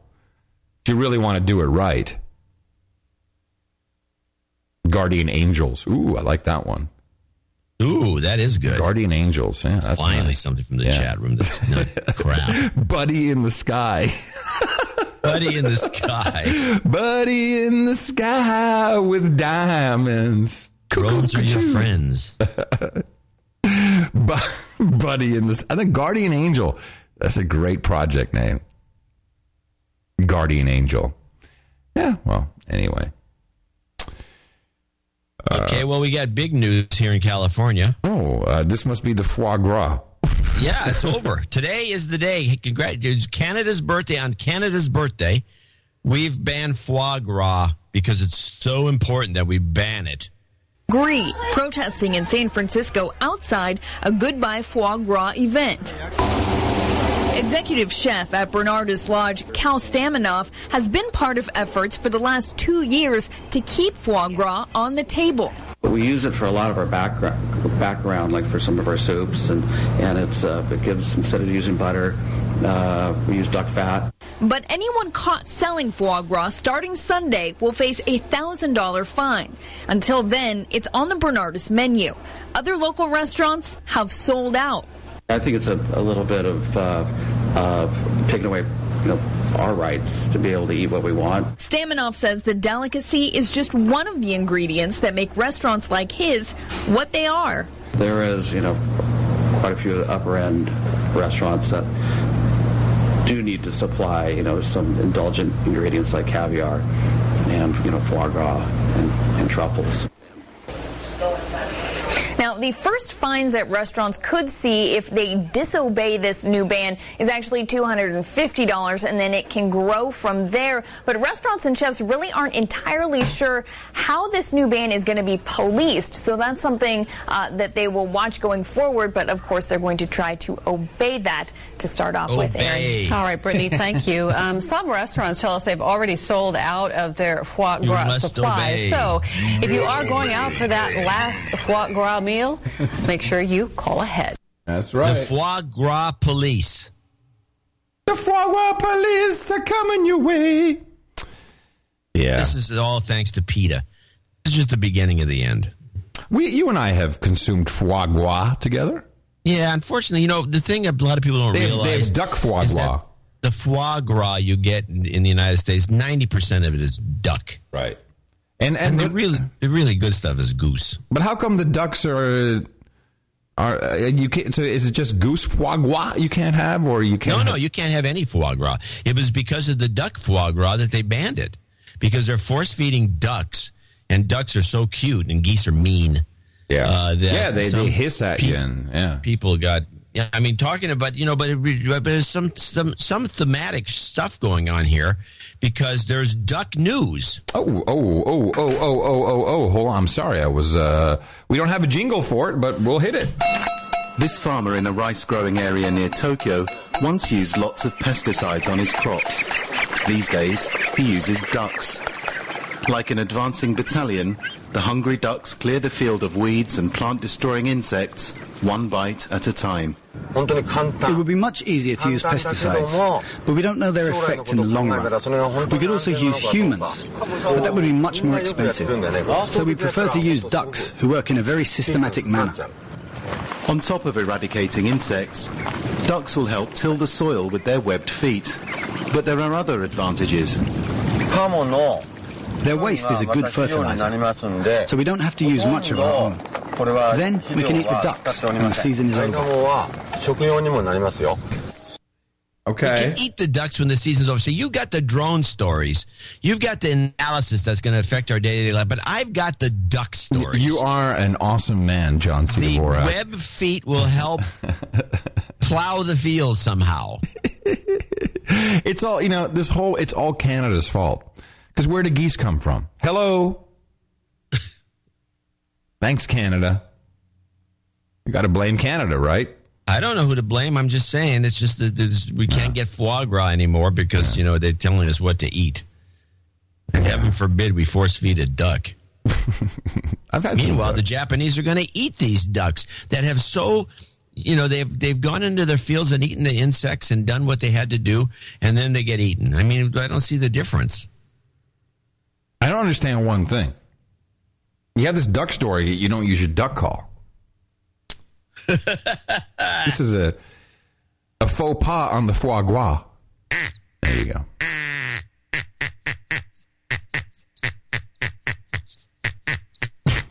Okay, okay, we get it. So this, um, I'm done with it. I'm done with ducks. There's this great. Someone sent me this link to. Um, I guess there was a short. See if I can find it real quick. There was a, a sh- like a short movie competition, and uh, let me see what it's called. Hold on a second. Um, great short films, and uh, I'm not quite sure who put this out. But great short, fi- uh, yeah, great short films. The winner, and this came out about a month ago, is a eight minute movie, and it's linked in the show notes, 422.nashownotes.com, called The Gate. And it is, I mean, the production value on this, it's of, you know, Terminator quality. It's short, but I mean, you've got vertical takeoff, landing, uh, aircraft. You've got uh, soldiers with you know hydraulic suits, and just it's amazing, beautifully shot. So this is no small little film, and there's some real big money behind it, although not mentioned in the credits. Uh, and the premise of the movie is that people start transforming into these horrible, ugly, four-footed, murderous creatures uh, that also, you know, like they're kind of like uh, they look a little bit like the thing, and not the thing. Um, what's the uh, Sigourney Weaver? See, the, Uh, Alien. Alien, right? The head looks like Alien, but it's people, and they and they starts trans- off with the biblical quote, which I think is interesting. yeah. So here is uh, the setup uh, in the movie. I've pulled two clips as to what is happening. Cytology research at Roslin identified part of the biological process that we now know to be responsible. By this stage, research efforts were focused on what role DNA might have during these episodes. And quite quickly, the Roslin team determined that certain long redundant gene sequences were becoming activated. It's never been clear as to what their function or purpose may have been in the past, but one theory is that they once played an important role in the evolutionary process. So there's something happening with these people's DNA in this movie. Are you watching it while we're while we're talking? Yeah. Oh, you're. You know what? You you turn on your YouTubes and uh, you got helium. Oh, really? Yeah. Just turn off the clip. Uh, turn it off. You, you, you, your bandwidth blows. So I'm like, wow, there's so much money behind this thing. Who made it? That is all revealed around the eight minute mark. Here is the relevant clip. 8:54 p.m. Mr. Wiseman was found deceased in the fourth floor lobby area. But most importantly, physical evidence found in Mr. Wiseman's office was confirmation that he regularly purchased pharmaceutical products via an unregulated online retailer. The discovery of similar products found in the possession of the other victims led to the conclusion that they too had made purchases from the very same website. Forensic analysis of this evidence revealed that it contained a highly unstable, synthesized property that was chemically similar to a hormone that is naturally found in the process of DNA construction and repair. It is this similarity that had prevented earlier detection during the pathology examinations. In short, the prolonged usage of this unstable chemical, combined with an unusual blood group, eventually culminated in activating the catastrophic biological process that caused their deaths. So here's the idea. If you use unregulated medicines that you purchase on the internet, you will wind up a creature that eats people. Funded entirely by Big Pharma. Unbelievable. That's how they get afford the all the special effects. And you're still watching because you're totally. No, no, I've turned it off. I think once it triggers, I'm I'm screwed. I'm going to sound like this for the rest of the show. It would be okay if it didn't cut out from the time to time. Okay, well, let's reconnect. Okay. All right. Can, can, you, can you just do one thing for me, John, before you go? What? Can you sing the Lollipop Land song? I don't know it. just say, or just go oompa Re- loompa. Go oompa loompa. Go oompa. Come on, man, do it. Say oompa loompa pa pa pa pa. Come on. No. Dick. There's finally some humor on the show. Goodbye.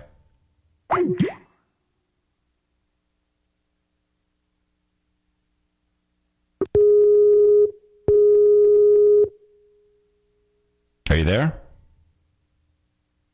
Hello? You there? Yeah, can you hear me? Well, we have this problem reconnecting. Oh. Oh, you sound like crap. Hello? yeah,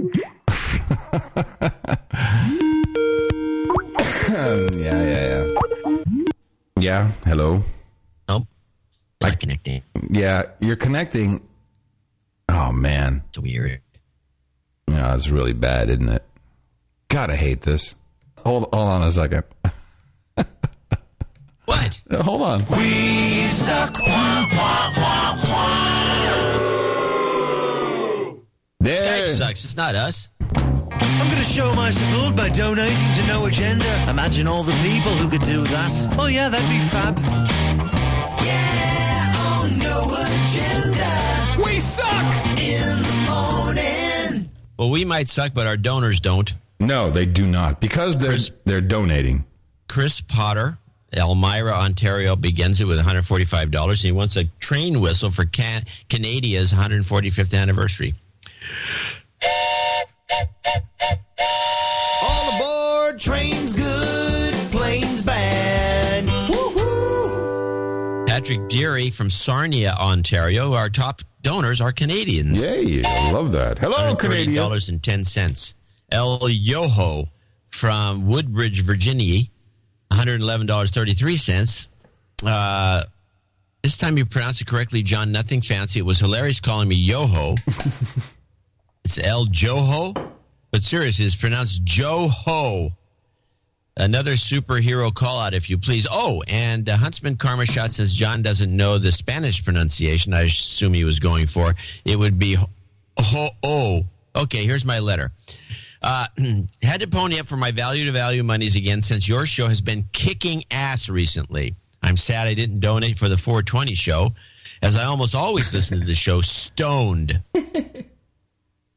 I found myself researching the Greek crisis, and I'm wondering if Adam ever did a synopsis of their lead up to economic slavery.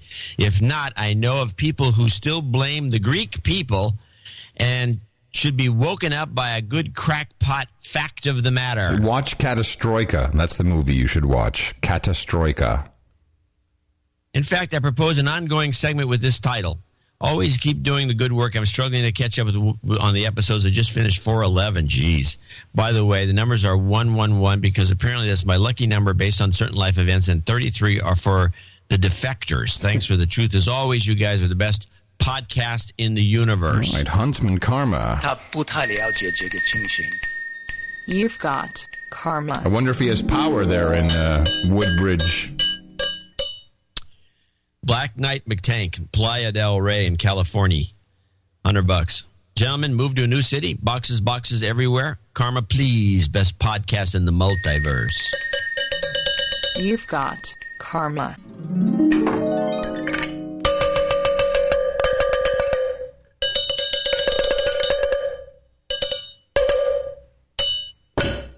Anonymous in Riyadh, or he says Anonymous V for Fee from Rydia.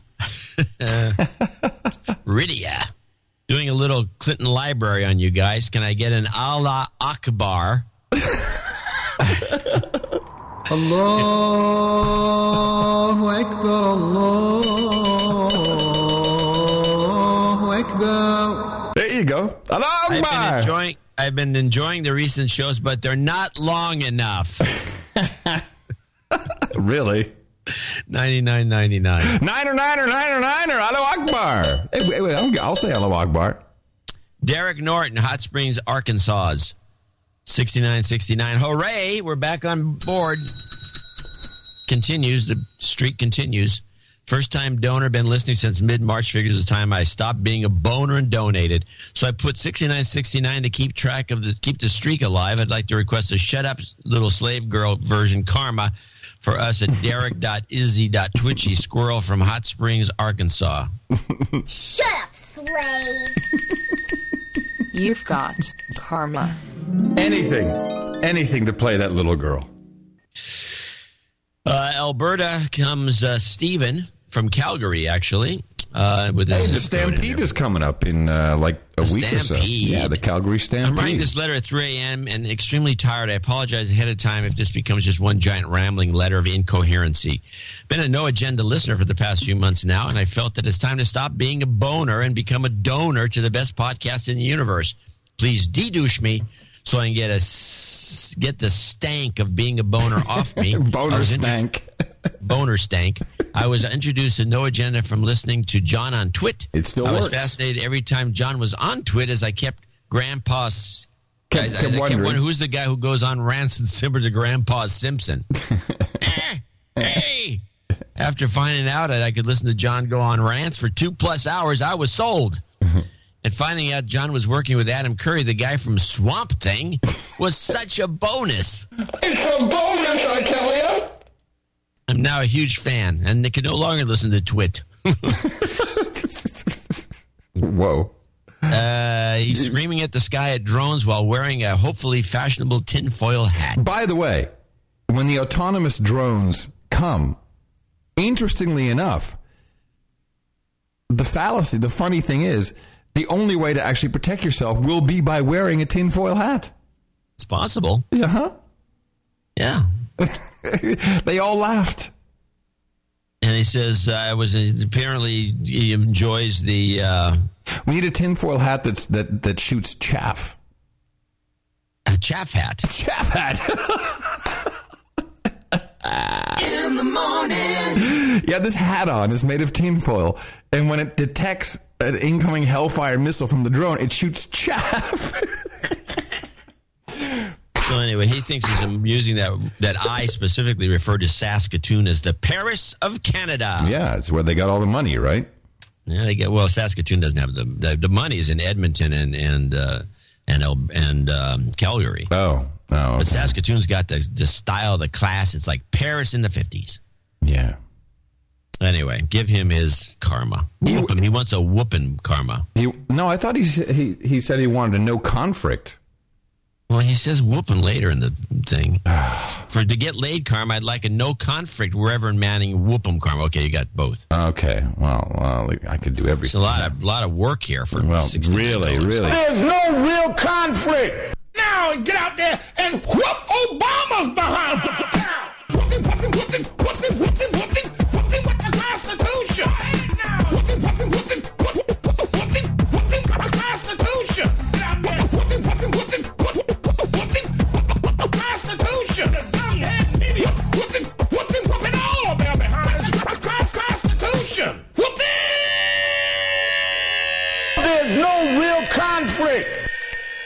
You've got karma. Uh, well, that was a long route. Well, there you go. Trent Drake in Western Australia, 6969. Could have covered us. From Perth. Definitely not one of those Aussie ferret loving freaks. but he wants a quick douchebag call out for his brother Carl Drake. This will be the third this will be the third time I've called him out. No, it's a charm. Give him a second one. Yeah, for sure. There we go. It's five now. Second Mile Productions in Melbourne, Ohio. Oh, 66. Brian and Susie. Yeah, well, we Brian and stayed Susie here with the the Hot karma Pocket story. store. Yeah. We asked for house hunting karma, didn't work, or did it? Hmm. After we had to pass on the first house, Adam told us to be patient, and I'm glad we were. This past week, we signed the closing papers on our dream property, 152 acres in Maine. Wow. Thanks, Karma. But the week just got better. We had a successful garage sale with Adam and Mickey's shooting buddy Sean and his wife Missy. Yay, cool. As we talked with a lady at the garage sale, she said she was looking for a house, and we scheduled a viewing for our current house on Monday. So I need some house selling karma. The donation amount is because our new house payment and down payment both contain six six six. Adam, you and Mickey are welcome anytime in a new place in Maine. Uh, well, I, it seems like I could build a house there with 152 acres. That is awesome. Well, congratulations, guys. We couldn't be happier for you. And thanks again for putting up with us last year. You've got karma. I'm very happy for them. You know, uh, Susie uh, has just an awesome garden. I can only imagine she's going to have like I mean, she could be her own farmer's market with that kind of acreage. Good. Good, yeah, very good. No, we're going. We're, we'll visit for sure, guys. Not not this summer, but we'll visit for sure. Sir Joe the dish slave in Stockton comes in with 60. Uh, toward 60 bucks towards his wife's damehood. Appreciate a mention of his show site, ozonenightmare.com. And some post operation recovery karma from my wife's granddad. Absolutely. You've got karma. From Augusta, Georgia, Jason Morella, 5555, and he needs a fiver, fiver, fiver, fiver from Adam. Fiber, fiber, fiber, fiber. I'm now also a knight. So he's got his little That's his, right. his his, his, uh, accounting here. Yeah, he hit it. I am proud of the fact that I've achieved this honor mostly on monthly donations, but as an added token of my appreciation for what you guys do, I'm donating another palindrome amount for this Sunday's show. I would like to be dubbed Sir Dagoje. Dago J. Dago J. Dago J. Dago Because J. It is the email and forum handle I've been using for over a decade. Okay. Sir Dago J. Got it. All right. Andrew Richter, Andy Richter from Wayne, Michigan, 5510, had to donate his response to the guy complaining about the newsletter. It looks great on the Gmail app for Android. Don't change a thing. After three donations, I'm finally ready for a de-douching and I could use some karma refill. Thanks for continuing the best podcast in the universe. Adam should take his wedding weekend off. And we'll talk about that afterwards. Give him this.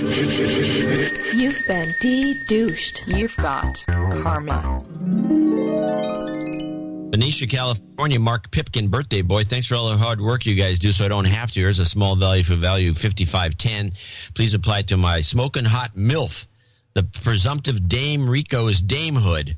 Could I please get a birthday shout out for human resource Kai, who turns 11 on Wednesday? Finally, please send us some cross country moving karma as we're going to join the hordes of California refugees this summer, settling in parts of West Carolina. Uh, yeah, I'm looking. I don't think. Oh, yeah, yeah. Kai is on the list. Okay, good. Yeah, here's your moving karma. You've got karma. It's nice in South Carolina.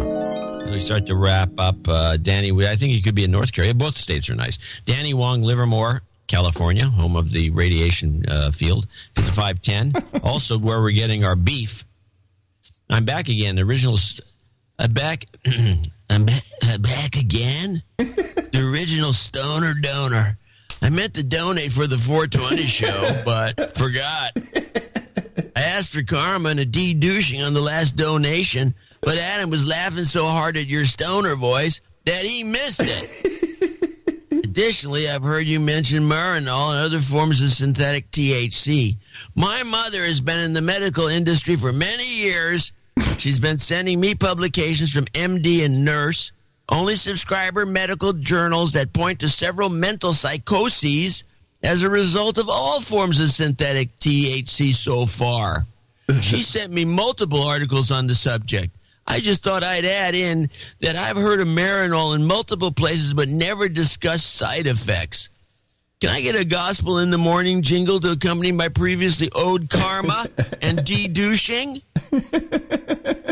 Thanks. Keep up the media assassinations and production of the best podcast in the world.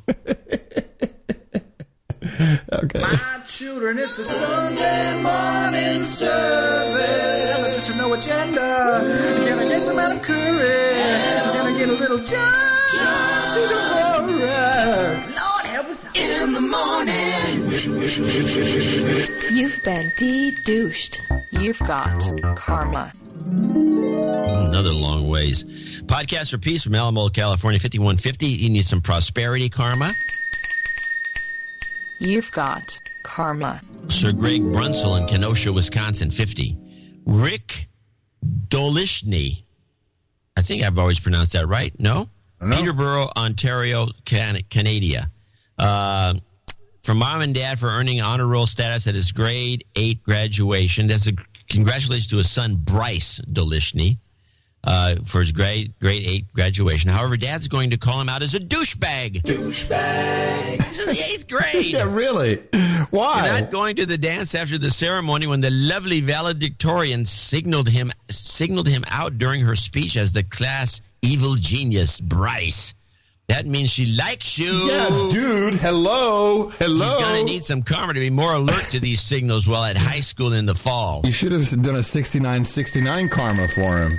Yeah. You've Rick. got karma. Bryce, dude. Bryce, get dude, with it. Dude. Was she, uh, the question is, was she hot? Well, apparently it was lovely. That's a minimal. Uh, George Vanderhorst, Black Knight George, uh, in Cat's Hovel, Cat's Hovel. Cat's Hovel. Cat's Hovel. Uh, and he's in for 50, and that would conclude our.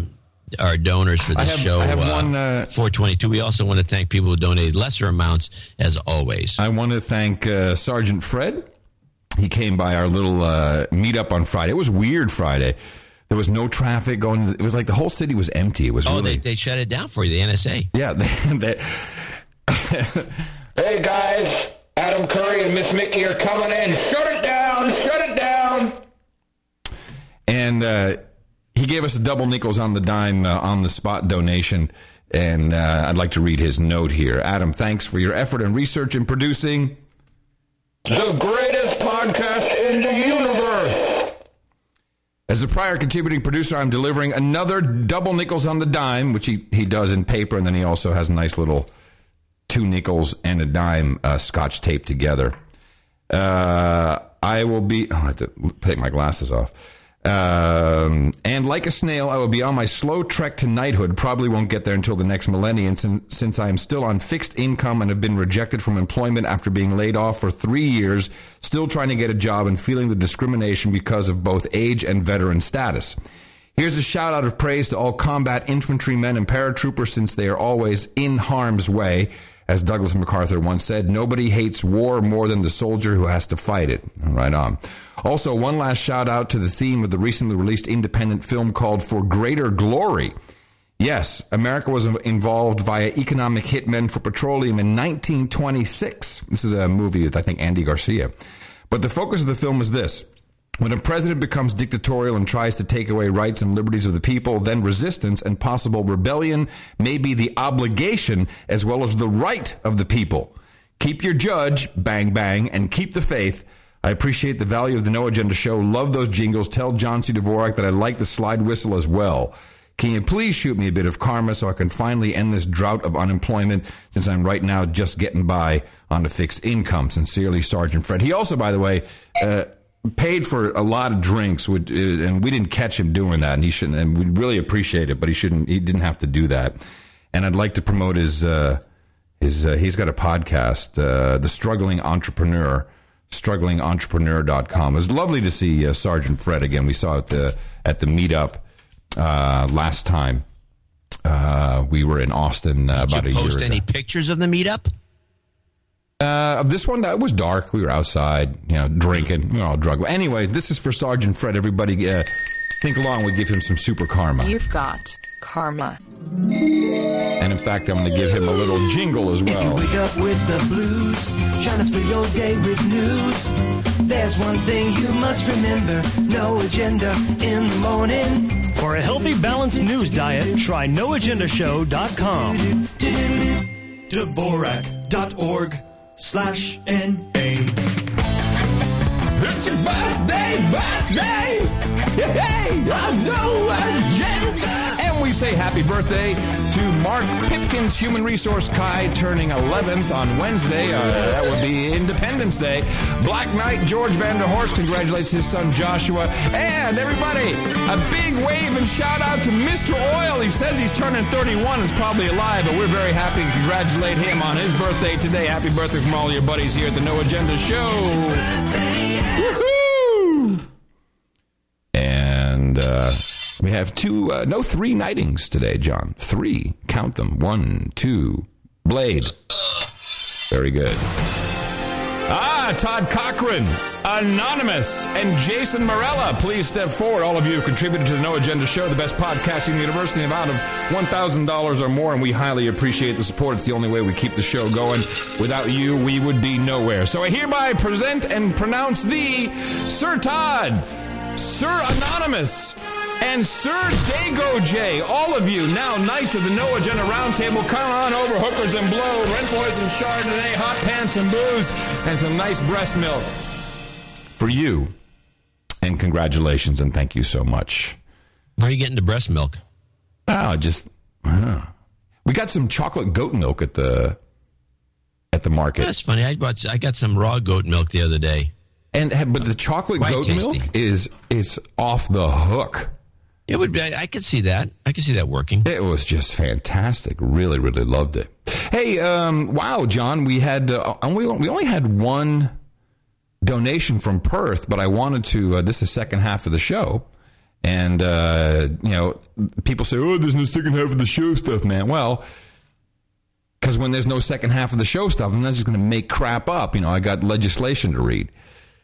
So um, a couple days ago, a uh, what people are claiming a, was a meteorite crashed into the ocean right off of Perth, and you can Google this. You have to see it. What's uh, our producer Aaron says? You know what's weird about this is that it left a, uh, uh, like a vapor trail. It first of all it caused a sonic boom, so everyone heard it. You know, like in, in- right. in a thousand mile range. But it left a vapor trail that is that has been hanging around for 24 hours. Is this different than the? See, on February fifth, there was a, me, a bolide meteor fireball. And this one just happened like uh, in the last 48 hours. Huh. And there's also a big one, a big Perth meteorite on November 10th, Yep. 2011. Yep. And, uh, And there was another monster on t- uh, December 22nd, 2000. Apparently, Perth gets a lot of these. and it's all offshore, but get this. Here it is. Meteor plunges into ocean, lighting up Perth sky. But but look at the look at the vapor trail, which it's you know it, not a cloud. And, yeah, but that thing's been hanging there for like 24 hours. Maybe there's no wind. And look at the inversion layer right there. That is a classic. I'm looking at the picture. Uh-huh. That's a classic inversion layer where there's no movement. I, I this does not surprise me. This is this is not a non non-starter. Chemtrails from space. Uh, but uh, but he does say that uh, ships, aircraft, etc., are not allowed anywhere in the area, uh, which I find a little unnecessary. Although I guess uh, you know, if you can go dig up some meteorite, that could be worth a, a fine penny. that, if it's a big one, it's worth millions. But here is the crazy one. Uh, have you heard about the Stargate? this I is heard about yes, I did, and I was wondering if you were going to go yeah, with the story. Yes. Well, I've been watching. I've been following the story for a while. This is a uh, an unidentified submerged object, which has. Uh, let's see. I've got the uh, got the information. Where was there. this found again? In the Baltic Sea? or in the? Baltic Sea? Exactly. And what's what's weird about this? This is the new news that has come out. We've seen this thing on. You know, we've seen pictures of it, and uh, Navy ships surround UFO Stargate in the Gulf of Aden in June 9th, 2011. It moved, Abe, but somebody moved it. yeah, so they moved it over to the Baltic Sea, uh, and they have the Explorer X team out there uh, trying to figure out what it is. And here's a, a piece of a report, which I think is from a Russian news report um, in English, interestingly, about the weirdness surrounding this general area when the divers are trying to figure out what's going on here. We looked at uh, the, the our dive computer and it said minus one degree. Uh, that's pretty cold for, for, for a dive, and it should uh, really be impossible uh, to have that cold water because it actually turns into ice uh, at zero degrees.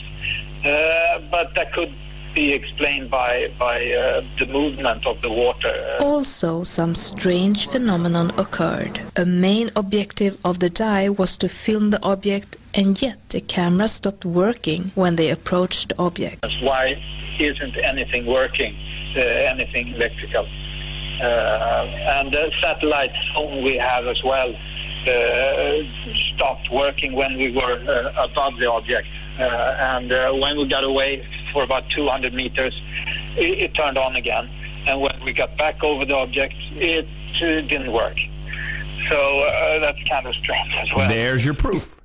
It's got some kind of electro- electromagnetic field or something. The minute you're within 200 meter range above the uh, the object, video cameras don't work. The sat phones go out. You travel outside that 200 meter range. How range. convenient. I think there's something going on. We've got these things crashing. I mean, it could be the same thing that this crashing into the ocean there in Perth because it looks kind of like a spaceship. So this is a this all stems from uh, some company called Transception Incorporated that began its public relations campaign. Apparently, uh, shows up on the PR Newswire from Austin, Texas. Huh, no coincidence. Dated April sixth, two thousand twelve. Uh, the technology transfer company submitted to NASA Administrator Charles Bolden a formal letter of recommendation pursuant to 14 CFR Section 1221.2 that the crew of Apollo 11 be nominated for the Congressional Space Medal of Honor on the grounds that they'd actually made contact with the remains of an ancient shipwreck while on the lunar surface. It's made available for public display 11 hours of video showing five professional and two trainee controlled remote views describing the unidentified submerged object image resting on the bottom of the Baltic Sea by the Swedish crew of the Ocean Explorer using its side scanning sonar last June. I'm so happy you read all of that extremely cynical bullcrap voice of yours while you were helium. It'll be make for a great opener of the show. Call me back. Ah, we got him, didn't we? So apparently, John can now not even load a video. I mean, a, a picture on his uh, home build Windows 95 computer, which is, is really uh, starting to concern me a bit. is he calling me, or do I have to? Does he not understand that? Uh, maybe doesn't. He, maybe he's still talking. Maybe he doesn't even know we've disconnected. You there? Yeah. Okay. Work this time. Yeah, you were. It was so funny. You you're like that mocking voice you do when you like you think that I'm I crazy. wasn't doing a mocking voice. No. I never do a mocking voice. Uh, lovely. Do I do a mocking voice? Yeah, yeah. You mock it when I question the universe and say, "Hey, wait a minute. You know, there's something going on here." Well, I don't mean to be mocking. I, I, it's it's I'm remiss. Uh, I love you. Hey, by the way, the question is the here's what I have to go back to this thing. So the question is, how could the Swedes get movies and pictures and get all this stuff and shots of the thing, and then now all of a sudden you can't get a shot off? Come on. there's a suggestion here from the chat room. Maybe you should pay your AOL bill. we have a problem with Skype. Oh, the chat room is so funny. Oh, come on, man. I love you. You know that. They all, everybody loves you. I love you, man. hey, Paraguay, uh, nice little job, uh, the little hit job there, huh? Yeah. So this is where this is where all the if you want if you're looking for the Kenneth Lay, the guy who died guys of supposedly dead. died of a heart attack. You know, you, if you want to see where the the bushes are hanging out, go to Paraguay. I guess it wasn't good. I, mean, I guess they need to get rid of that president, Fernando Lugo. Well, he was getting sick of these expats moving in and taking over the place. Yeah, and they and they just took him out, didn't they? They just im- impeached him on like some incredibly stupid things.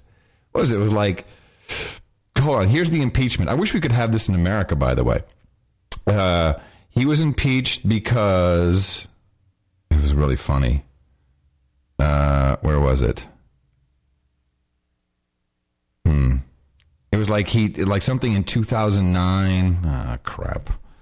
I had it listed and I can't find it. I feel like a douche. Uh Yeah, four charges. He improperly allowed leftist parties to hold a political meeting in an army base in 2009. He allowed 3,000 squatters uh, to illegally invade a large Brazilian owned soybean farm. This just camping. And his government failed to capture members of a leftist guerrilla group, the Paraguayan People's Army, and he signed an international protocol without properly submitting it to Congress for approval. Jeez. I mean, our, you know, we'd, we'd have no president if, if we had those rules. Yeah, that's for sure. So that brings me to uh, Fast and Furious and uh, and Eric Holder. So of course, uh, our Attorney General here in the United States was held in contempt of Congress, which we knew would mean nothing. In fact, uh, the Justice Department has said, "Well, we're not going to prosecute him." Oh, okay. So I guess that's it. But what was weird, and uh, we have been predicting this to happen, was that the um, the Black Caucus of the Democrats, and this is very specific here, the Black Caucus walked out of this vote. And uh, for those of you who don't know, our uh, Attorney General uh, Eric Holder is black.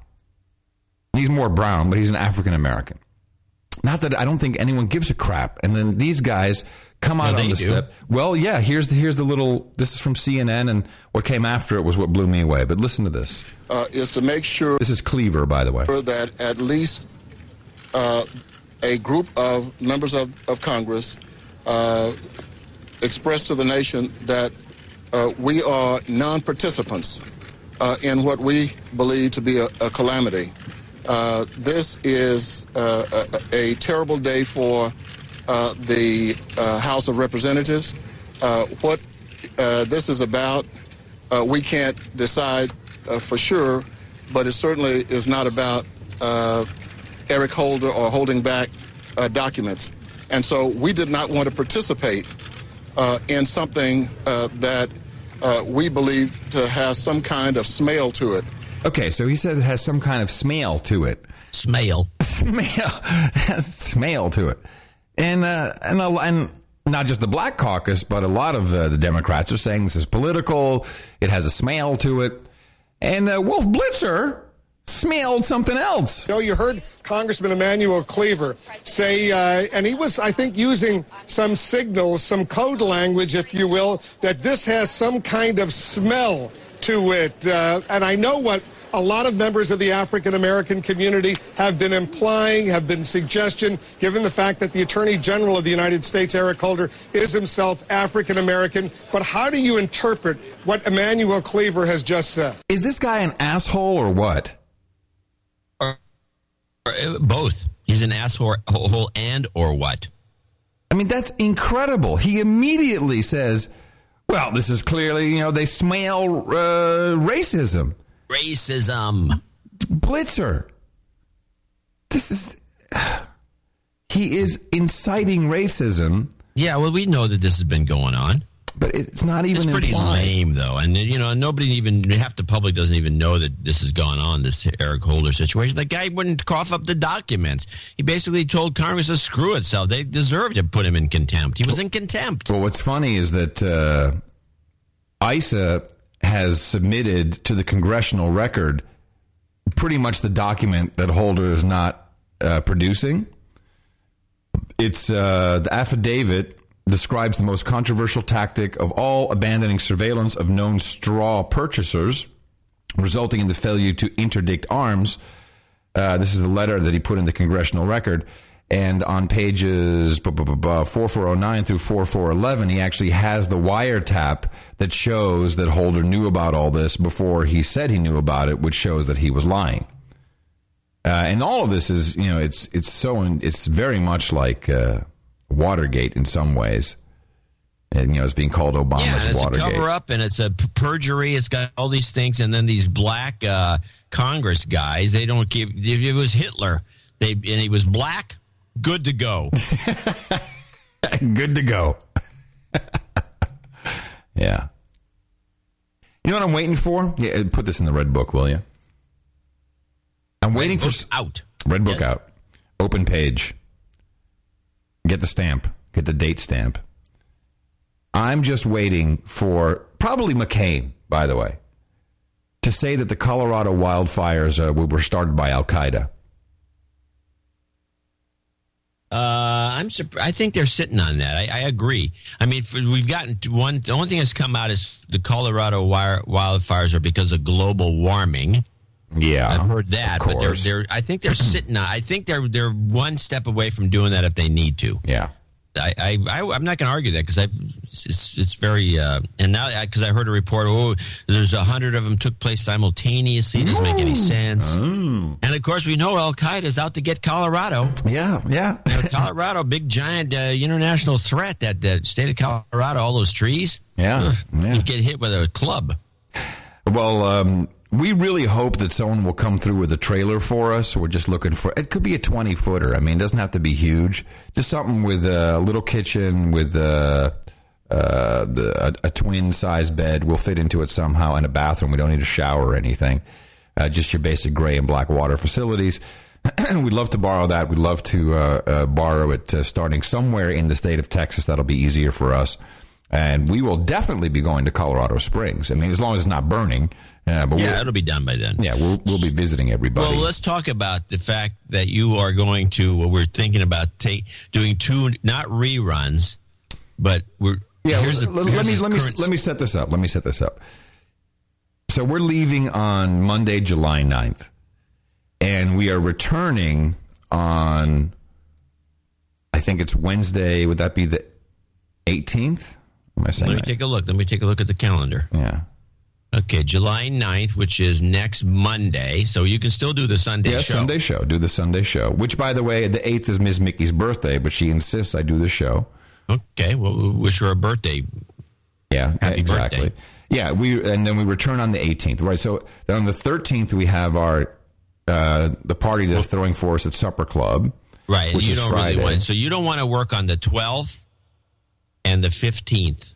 right? Because Monday is when we have the actual ceremony.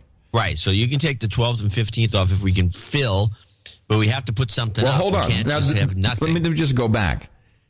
this really started because donations are down during the summer. Yeah, and they're down today, big time. So it doesn't really matter if we do a show because apparently not enough people are listening to really make Well, the value the television value networks have known this forever. Uh, yeah, yeah. So it's not that we haven't discovered anything. Well, no, but it's But we can sucks. do we can put up two good shows, and this is what I my thinking Okay, is. We have a somebody did a clip show. Did, well, I haven't heard it yet, but you, you what do you think of it? Well, he did a pipeline clip show, uh, and he did a compilation of episodes 381, 82, and 83, and I think even 84. It's like a two hour show. Um, I want you to listen to it. I, I, I thought it was pretty good. It needs a different intro, obviously. Yeah, we we re-intro it. Yeah. Okay, well, let me listen to that. Now, the other thing I wanted to do, which is the more complicated one, is show 200.5, which was never actually released for normally. It was done for the Deuce Club. People contributed $200 uh, to commemorate show 200. And it was show, show 200.5, which kind of explains our model of a show. I was thinking that we would run that show again with commentary as to what changed. So, in other words, we'd have a new, fresh show. Uh, in other words, we'd run the show and then talk about the show after the show was over because it's not a long show; it's an hour and something. So wait, so we we rerun 2000 to 2000, 205, which was a hidden show. Yes. So now it'll be made available to everybody, which is where we deconstructed the show. And then we'll make, what, like 20, 30 minutes? We'll talk about how things have changed. Right. What have changed? We'll go over and take notes on the show, and then we'll say, "Well, here's what's different, and here's some other things we Well, learned." what, well what's different? There's nothing well, there's, actually, there's a lot different when you. we still to it. suck. Yeah. Well, here, here's the other thing that I was thinking because we because I knew you'd say that.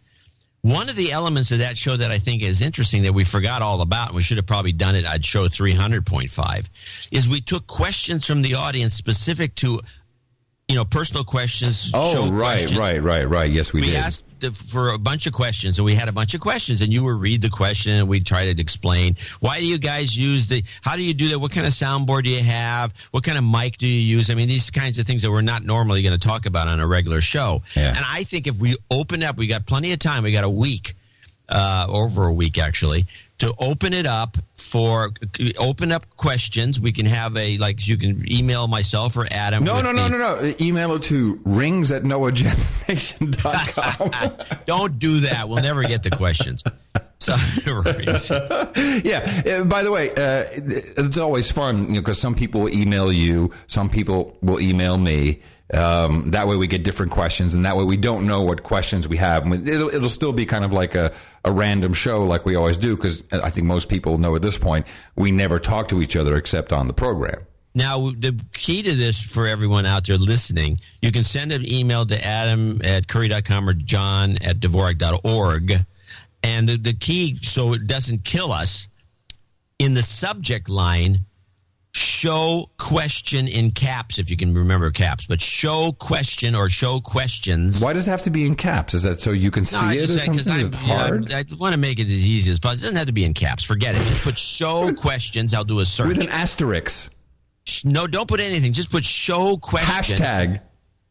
don't put hashtag. Number sign. Show question in the subject line, and then we can consolidate the questions. No, we'll no, do- no. We're not going to No, consolidate I mean, the we'll consolidate them on the show On in the real show. time. Yeah, there you go.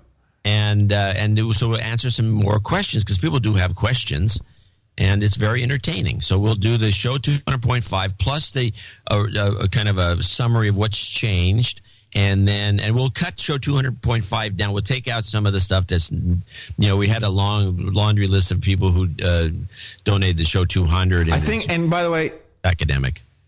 Don't ask what operating system John is running that makes his Skype so crappy. That question is Bane. so anyway, the uh, so we'll do that, and then that'll cover us on uh, probably run the uh, clip show on on Tuesday. No, I'm sorry, no. Thursday, and then then finish up with the 200.6. We'll call it right a show on Sunday, and then we'll be good to go the next week. Eh, Well, and then I return on Wednesday, and then you know, jet lagged or not, you know, I'll be banging away on Thursday. Yeah, and you'll have collected a lot of material from being in Europe for. A Oh yeah, no, I'll, I'll have tons of stuff. I mean, the work doesn't stop. It's just I, w- I will say that this is a big deal for us. You know, it's second rodeo. It's all friends and family over there, and you know, and of course, there's a whole press element that makes it annoying. Uh, so stressful. Uh, the times are off because you know I'd have to start the show at six p.m. And, oh yeah, uh, no, it's impossible. I mean, it's doable once. You know, I mean, when I was over there, I did a show from you know from Holland. Yeah, and you can do it. It's not like it's impossible, but you know, not in the middle of a wedding situation where you and have it's a, summer. and it's yeah. So do, so it doesn't hurt There's that much. Now, to do you think we'll lose audience? I think we'll lose some audience if we if we interrupt. I mean, that's what I'm concerned about. I, I mean, I know we'll we'll lose donations. oh, that's why I wanted to do these fillers. yeah, but people aren't going to give us donations for fillers. Well, they might. I mean, they gave us donations for the clip show. That was that was that was like a sympathy fuck. That was no. I, we'll get donations. I think the donations will pretty much be like they are today. okay. Well, in that case, then let's rock and roll. Yeah, so we'll put a donation segment in, but, it, but it's you know it's not that we're not doing any work. No, we're doing I work. mean, we're just doing shows, I we're doing it ahead of time. Show might we'll have to do a re-intro on the clip show, and then we have to edit the 2000, 200.5, and then we'll, we'll we'll crank something out. It'll be it'll be entertaining as ever. Well, I'll tell you one thing. Miss Mickey is very happy if we do this. Yeah, no, I think we should do this. I, I've always. I'm, I've always been a, f- a fan of some downtime once in a while, but but we do keep the show going. But in the same way that you know the Simpsons do clip shows where they Yeah, but The create a show Simpsons is like a talented show. Well, yeah, but if like- they can, do it, we can do it. That's the way I see Oh, it. by the way, before I forget, So show questions. Show with the first word show. Hashtag number sign pound asterisk show questions all uppercase. Uh, you know Todd Cochran, who uh, became a knight today. Uh, he he also runs the um, uh, the podcast awards. Did you know that? And and I and uh, and he said, you know, uh, next year or this year or whenever it is, he says, I'm going to make that a category. And I said, no, no, you can't make that a category because we'll lose and someone else will be the best podcast in the universe. Remember, we, we got that title. And he said, no, no, I'm, I'm going to do a category, best podcast in the universe, with only one podcast you can vote on. That'd be cute. How cool would that be? That'd be very cool. Best podcast you can vote. What's the best podcast in the universe? Well, there's only one box. We're the only ones that claim to be. Yeah, I well- haven't heard anybody else claim to be the best podcast. Well, we, ha- we have the URL, best podcast in the universe. Yeah, we got the URL. We got the whole thing. It's covered. We got the brand, baby. We got the brand. Hey, I'm real sorry there for all of our uh, slaves in uh, Gitmo Nation East. Uh, this is crazy. So this we've been following this legislation. Um, the government, of course, you know, wants to stop porn, and so, will somebody please think of the children? And now, as part of the uh, the Home Office's communications data bill, here's what they're proposing. They're proposing that when when you use Gmail, I- I'm going to read this directly. When an individual uses a webmail service such as Gmail, the entire web page is encrypted before it's sent. Uh, this makes it impossible for ISPs to distinguish the content of the message because they want to get not the content, but they want to get the headers of the message. Under the proposal, once the Gmail is sent, the ISP has to route the data via a government approved black box, which will decrypt the message, separate the content from the header data, and pass the latter back to the ISP for storage so you can then read it. Are these people insane? wow. It's that's Why don't they just put a put the black box in your house with a camera on it, pointing at you at all times? yeah. Well, they have that kind of, I guess. Well, that reminds me of the situation that took place in England with this Paul Chambers character. I have a couple clips. Paul Chambers apparently uh, was trying to get out of uh, England, and it was like he couldn't. And Who is and this guy? Who is this guy? He's a, just some poor schmuck. I mean, this story has not been played. Why much. does he want to get out of England if he's just a schmuck? He was going to go meet with some girl because they arrested him for twittering. Well, read play Paul Chambers and you get the story. And try. Well, a British man's been convicted for sending a joke tweet about blowing up an airport. Oh, right. He's having his appeal heard again now, and the case of Paul Chambers has attracted widespread condemnation among civil liberties campaigners who fear its impact on freedom of speech. Lawrence Lee explains. This is the story of someone who uses Twitter and who had fallen in love with somebody in another country. He found out his local airport was snowed in. His visit to the special person was in doubt. In a moment of foolishness, he committed his thoughts to the web and wrote this. Crap! Robin Hood Airport is closed. You've got a week and a bit. Otherwise, I'm blowing the airport sky high. His name is Paul Chambers. One tweet, one bad joke led to him being arrested, prosecuted for making a menacing comment, criminalised, sacked from his job. It is self-evident that this was a joke. It was taken as a joke. The police said it was a joke. The airport said it represented no threat whatsoever. But Paul Chambers still ended up being prosecuted and convicted. In Britain, the Chambers case has become a landmark over freedom of expression and whether the law understands the internet. Wow. Yeah, so this is what's going to be wrong with these autonomous drones. You're going to send some stupid tweet that's going to locate it through your IMEI uh, on your phone, and then you know before you know it, you've got an incoming uh, Hellfire missile. Preview. Preview. Preview. That's what you're going to get. Preview. Yeah, it's terrible.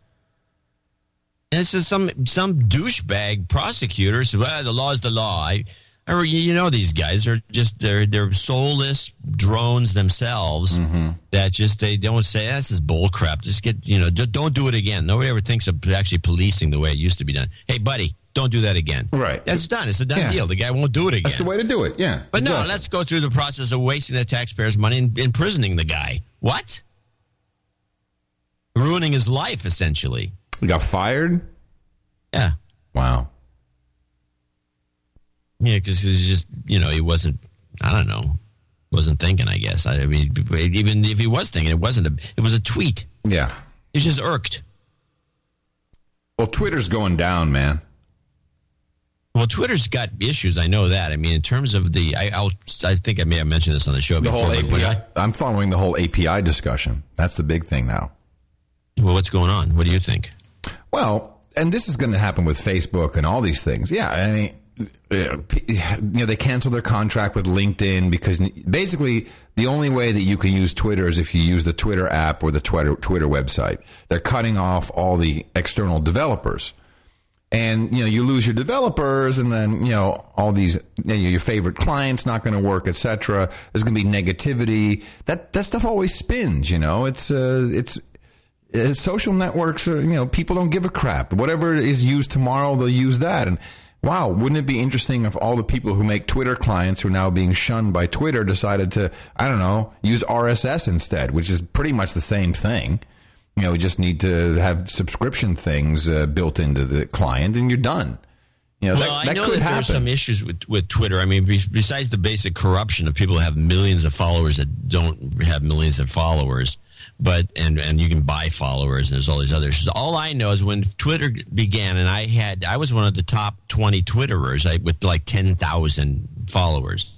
This is years you have ago. like 80,000 now. Yeah, I know, but I but I never got put on one of their lists that would have pumped me up to a million. It's just a bogus. I'm not even verified. I'm not even verified. I, I tried to get verified and they won't verify me because they don't care. I'm verified the case is, I- insane, this is the story. I had 10,000 followers. If I had mentioned something to these 10,000 people and, I tracked it because I always use Bitly or something that tracks clicks.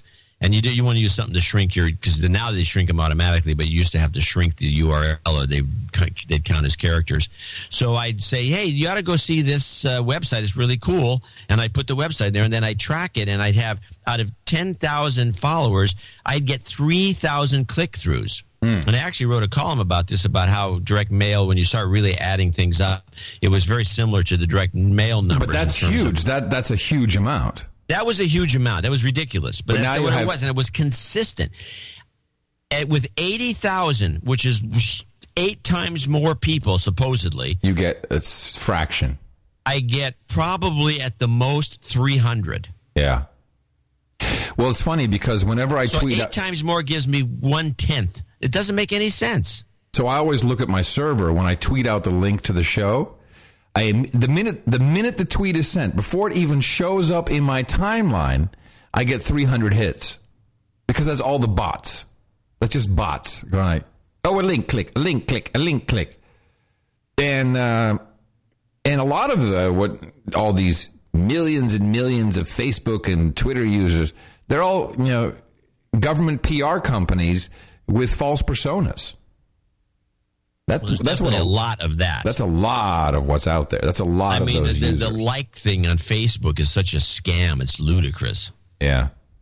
And I don't know what it accomplishes. I don't care if somebody likes something. I'm like, oh, I'm going to buy it because it's got 500 likes. Well, that well, I understand the the mechanism. I understand it. Well, I understand it, but it doesn't affect me. No, it doesn't. I don't affect care. Me. No, I don't care either. But it it it makes uh, the sad individuals who really use this all the time. You know, gives them an out. You know, so oh, I'm too tired to say that was cool. That was a cool picture of your food, so I'll just like it. That's all that that is. You know, all all these things. Twitter. You know, uh, if news happens, I go to Twitter to see what's going on. That's the value of Twitter. If something's going on, if, you know, like power outage, you know, you can find it. That's, Yeah, you can. That's really cool. Facebook, not so. It's just you know, it's just people making themselves feel relevant to the consumerist society. Oh, look at my bag. It has a logo. It has a logo on it. Woo. Uh, anyway, so Twitter's uh, they're making mistakes, and it's easy. It's easy. You know, people are fickle. No, uh, people are really fickle, especially these on these networks. You know, you do one thing and everyone bails out, and then, if, but especially if there's something else that you can jump to. Yeah, I've been working on something. What? On a something. All right. Well, we'll find out eventually. I would with our uh, with one of our producers, Dave Jones. Yeah, and we've been building a something that uh, we'll put out open source, and um, when we're ready, then uh, I'm sure if I you know we we put this out, then Mr. Oil and Gitmo Slave and all those guys will you know immediately put it in five thousand data centers. Everyone can have an account, uh, but it will, will be decentralized, and it'll basically be this, you know. So we're working on something. No money in it, by the way. I'll look forward to it. Yeah, I know you will because you'll use it. You'll be like, "Oh, this is cool," and there'll be no company, no central service. It'll just kind of work. At least that's the idea. No, kind of. Yeah, well, it get, it'll get co-opted. They all do. So uh, No, there's no, I no, wanna no, no, maybe no, no, let's catch up with Australia. Their second biggest donors. They got. I guess they put their carbon tax in play. Yeah, well, we knew that. Yeah. Yeah. Well, this is a complete rip off, and I, wa- I have two clips. Mm-hmm. One is just a discussion of what they've done, and they're going to charge everybody money Uh, for hold, just, hold as on, a hold, tax. hold on a second. I got to mention Void Zero. He's another one of the guys that runs the servers. You know, if I forget that, then you know he's, he's a sysadmin. They get all pissed off and huffy. Oh yeah, no, they, they get they get very they're very sensitive. You're awesome, Void Zero. You rock. okay, sorry. Back to Australia. Let's just play just play this uh, the introductory clip. Then I want to play a, a a douchebag who's commenting on it, and I don't even know why they ran this guy. Think of pollution, and this is what might spring to mind. But Australia's carbon tax will be felt right across its economy. Because although fewer than 300 creators of carbon dioxide will pay the tax directly, the effects will be felt by their customers and by their customers' customers too. The government wants its impact to filter down, nudging producers to make goods in a greener way, nudging people towards buying greener products. But it's controversial. Opposition politicians call it a great big tax on everything. It's certainly ambitious. Although the price will eventually float, for three years it's fixed at $23 a tonne, more than... Whoa, that's exactly what the IMF, uh, what Christine Lagarde predicted, remember? Yep. Wow! Double the current price faced by producers in the EU. Predictably, mining companies have queued up to condemn it, while producers of clean energy, like the company producing this tidal energy equipment in Perth, stand to benefit. My goodness, that is so the IMF runs the show. Apparently. Wow. And meanwhile, by, by the way, I'm going to just ask you. Maybe this I don't want to make it ask Adam, but what do they do with this money? Oh well, they give it to other countries. That then goes, you know, they. So here's how it works: it's an economic hitman. So we're going to give this to, uh, I don't know, pick a country, uh, the Congo, and um, but they not don't actually give it to the Congo. They give it to uh, American companies that go do the work in the Congo. It's an economic hitman scheme. Okay, so now this douchebag comes on to make comment. The effect on most Australian businesses, though, will be more subtle. This online shoe retailer will face higher energy costs at their Sydney headquarters, but they manufacture in China, unaffected by Australia's tax. Carbon tax is going to have a very small impact on our business, and if it encourages other e- economies and governments around the world to introduce uh, a similar carbon tax, um, that's going to have a positive effect on, on reducing global warming around the world and, and is going to have a really positive impact. So, businessman, small impact, citizen, big impact. Uh, I think it's great. Hey, citizen, small impact. So this douchebag, in other words, since he's having everything made in China, doesn't have to. It's not going to affect him hardly. And so, uh, as far as he's concerned, that's great because everyone else is going to have to pay a lot, and it's going to reduce global warming, and there's nothing better than that. I mean, I, there's just this guy was like you're just oblivious to the to the the, the, the abhorrent t- ridiculous tax that the Aussies are having to pick up now, and he makes an excuse for it. I couldn't believe it. Anyway, I was just a personal douchebag guy. Well, I'll, let me give him a little. Uh, hey, what happened? Whoa, whoa, whoa! Douchebag. There we go. That feels better. Whew. It's like a. Hey, so uh, Minitel's dead. Yeah, yeah, I read that. We t- we've talked about Minitel on the show in the past. Rare, rarely, but they play the Minitel clip, and then we'll talk about it a little bit. France is scrapping its once groundbreaking Minitel service, complete with mushroom coloured boxes that blazed a trail for the World Wide Web. Launched in 1982, this homegrown precursor of the internet brought online banking, travel reservations, and even sex chats to millions. I think that with the Minitel, we invented a lot of today's technology. The fact that a terminal could access a service at the other end of the world. I mean, the internet and all online networks. There are still an estimated 670,000 terminals in circulation. In the late 1990s, France had 25 million users. But creator France Telecom was unable to sell the clunky system overseas. And with the rapid growth of the internet making Minitel obsolete, the plug will be pulled this weekend, once and for all. So two things here. Uh, I'm very familiar with the Minitel system. Uh, one, it was primarily used for um, getting the weather and for booking hookers. Well, hold on a second. It was put into place, they never mentioned this, by the phone company to prevent them have, from having to produce phone books. It was a phone directory, online phone directory, and so they didn't have to print phone books anymore. And that was the reason it started. It, it evolved into hookers. Yes, in fact, it got so hookerish that if you went and even tur- as soon as you turned on your terminal, you got solicited by Hookers. half a dozen girls. And I would love, by the way, and I know you would as well, John. I would love to have a Minitel terminal just for my uh, my my personal collection. collection. Yeah, I'd love to have a Minitel. Yeah, I hope they don't destroy them all. They should uh, auction them off as Well, you know, there were items. there were several systems out there. The Netherlands had um, uh, they had well, they had the teletext system. What was the other one? Video text, where you connected a little box to your. Uh, uh, they had an upstream through the phone line. Um, uh, lots went of on the television set, though, didn't it? it, yeah, it, it received um, text. yeah, it received the text, but it, but it was individual to your set. So teletext is just you know everyone gets the same thing, and it's a page, and that's still used. People use that a Yeah, lot, on the- a lot. But the vi- but the video text, uh, you could actually talk back to the system, and it would address your uh, your television specifically. And you ha- and they were selling televisions, and this is just to prove that the the whole idea of a web TV, it's not really going to work.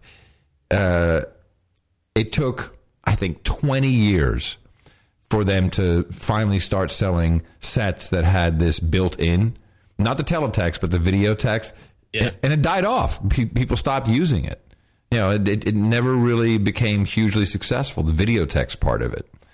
And I always have to laugh when I hear that, you know, oh, Apple TV, it's going to be great. No, it's not.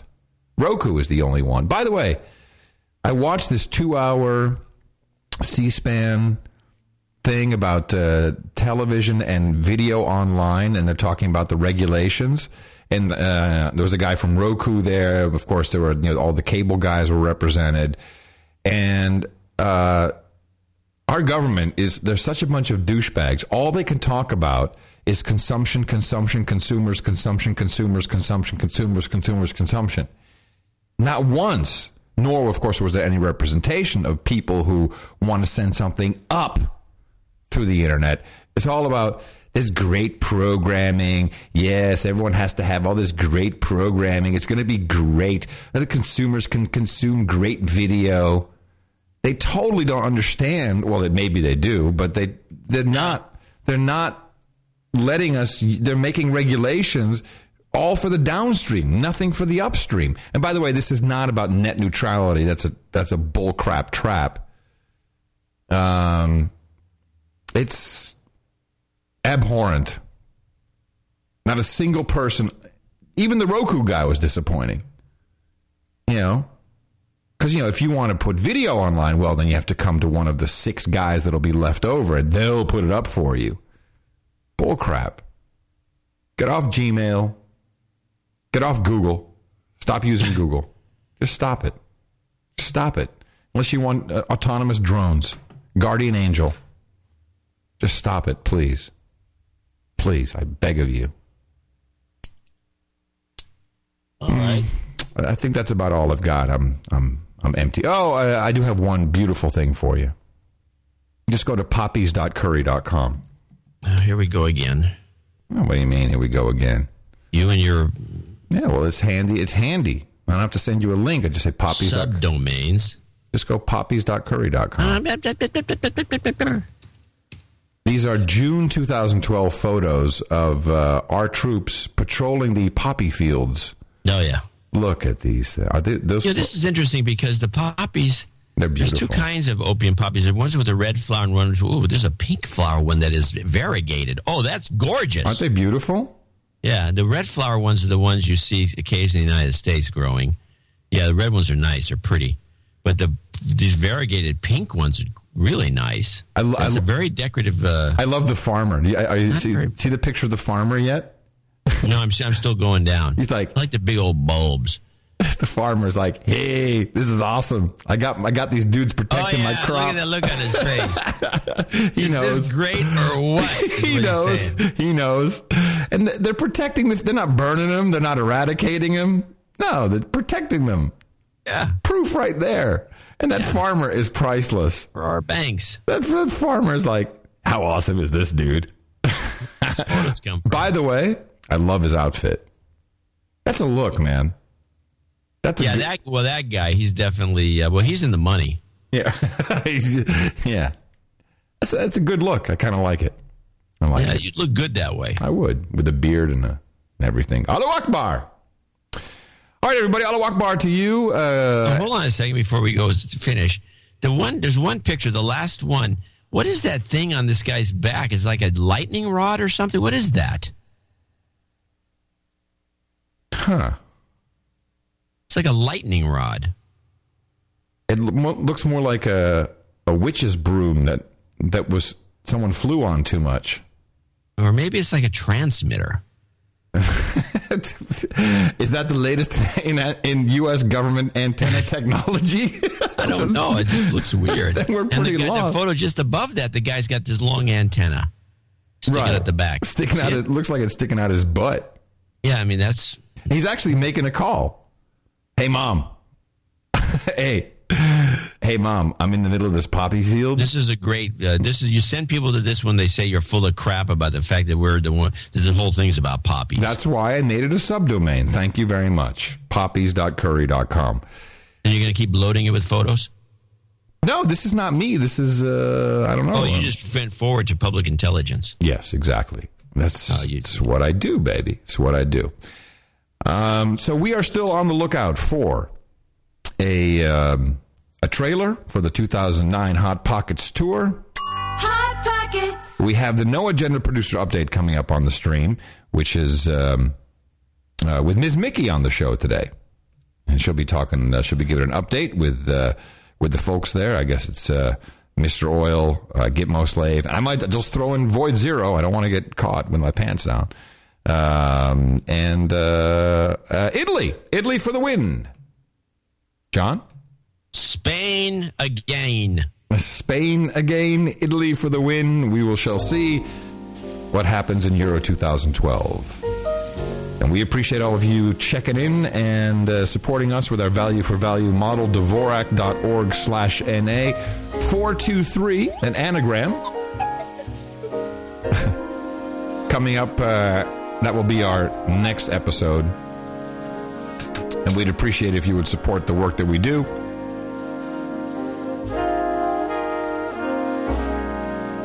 I'm going to start folding my tinfoil hat, my chaff hat. Chaff hat. Chaff hat. Coming to you from the capital of the drone star state, where guardian angel rules. Austin Tejas in the morning, everybody. My name's Adam Curry. And from Northern Silicon Valley. And again, happy birthday, Canada. I'm John C. Dvorak. We'll talk to you again on Thursday, right here on No Agenda.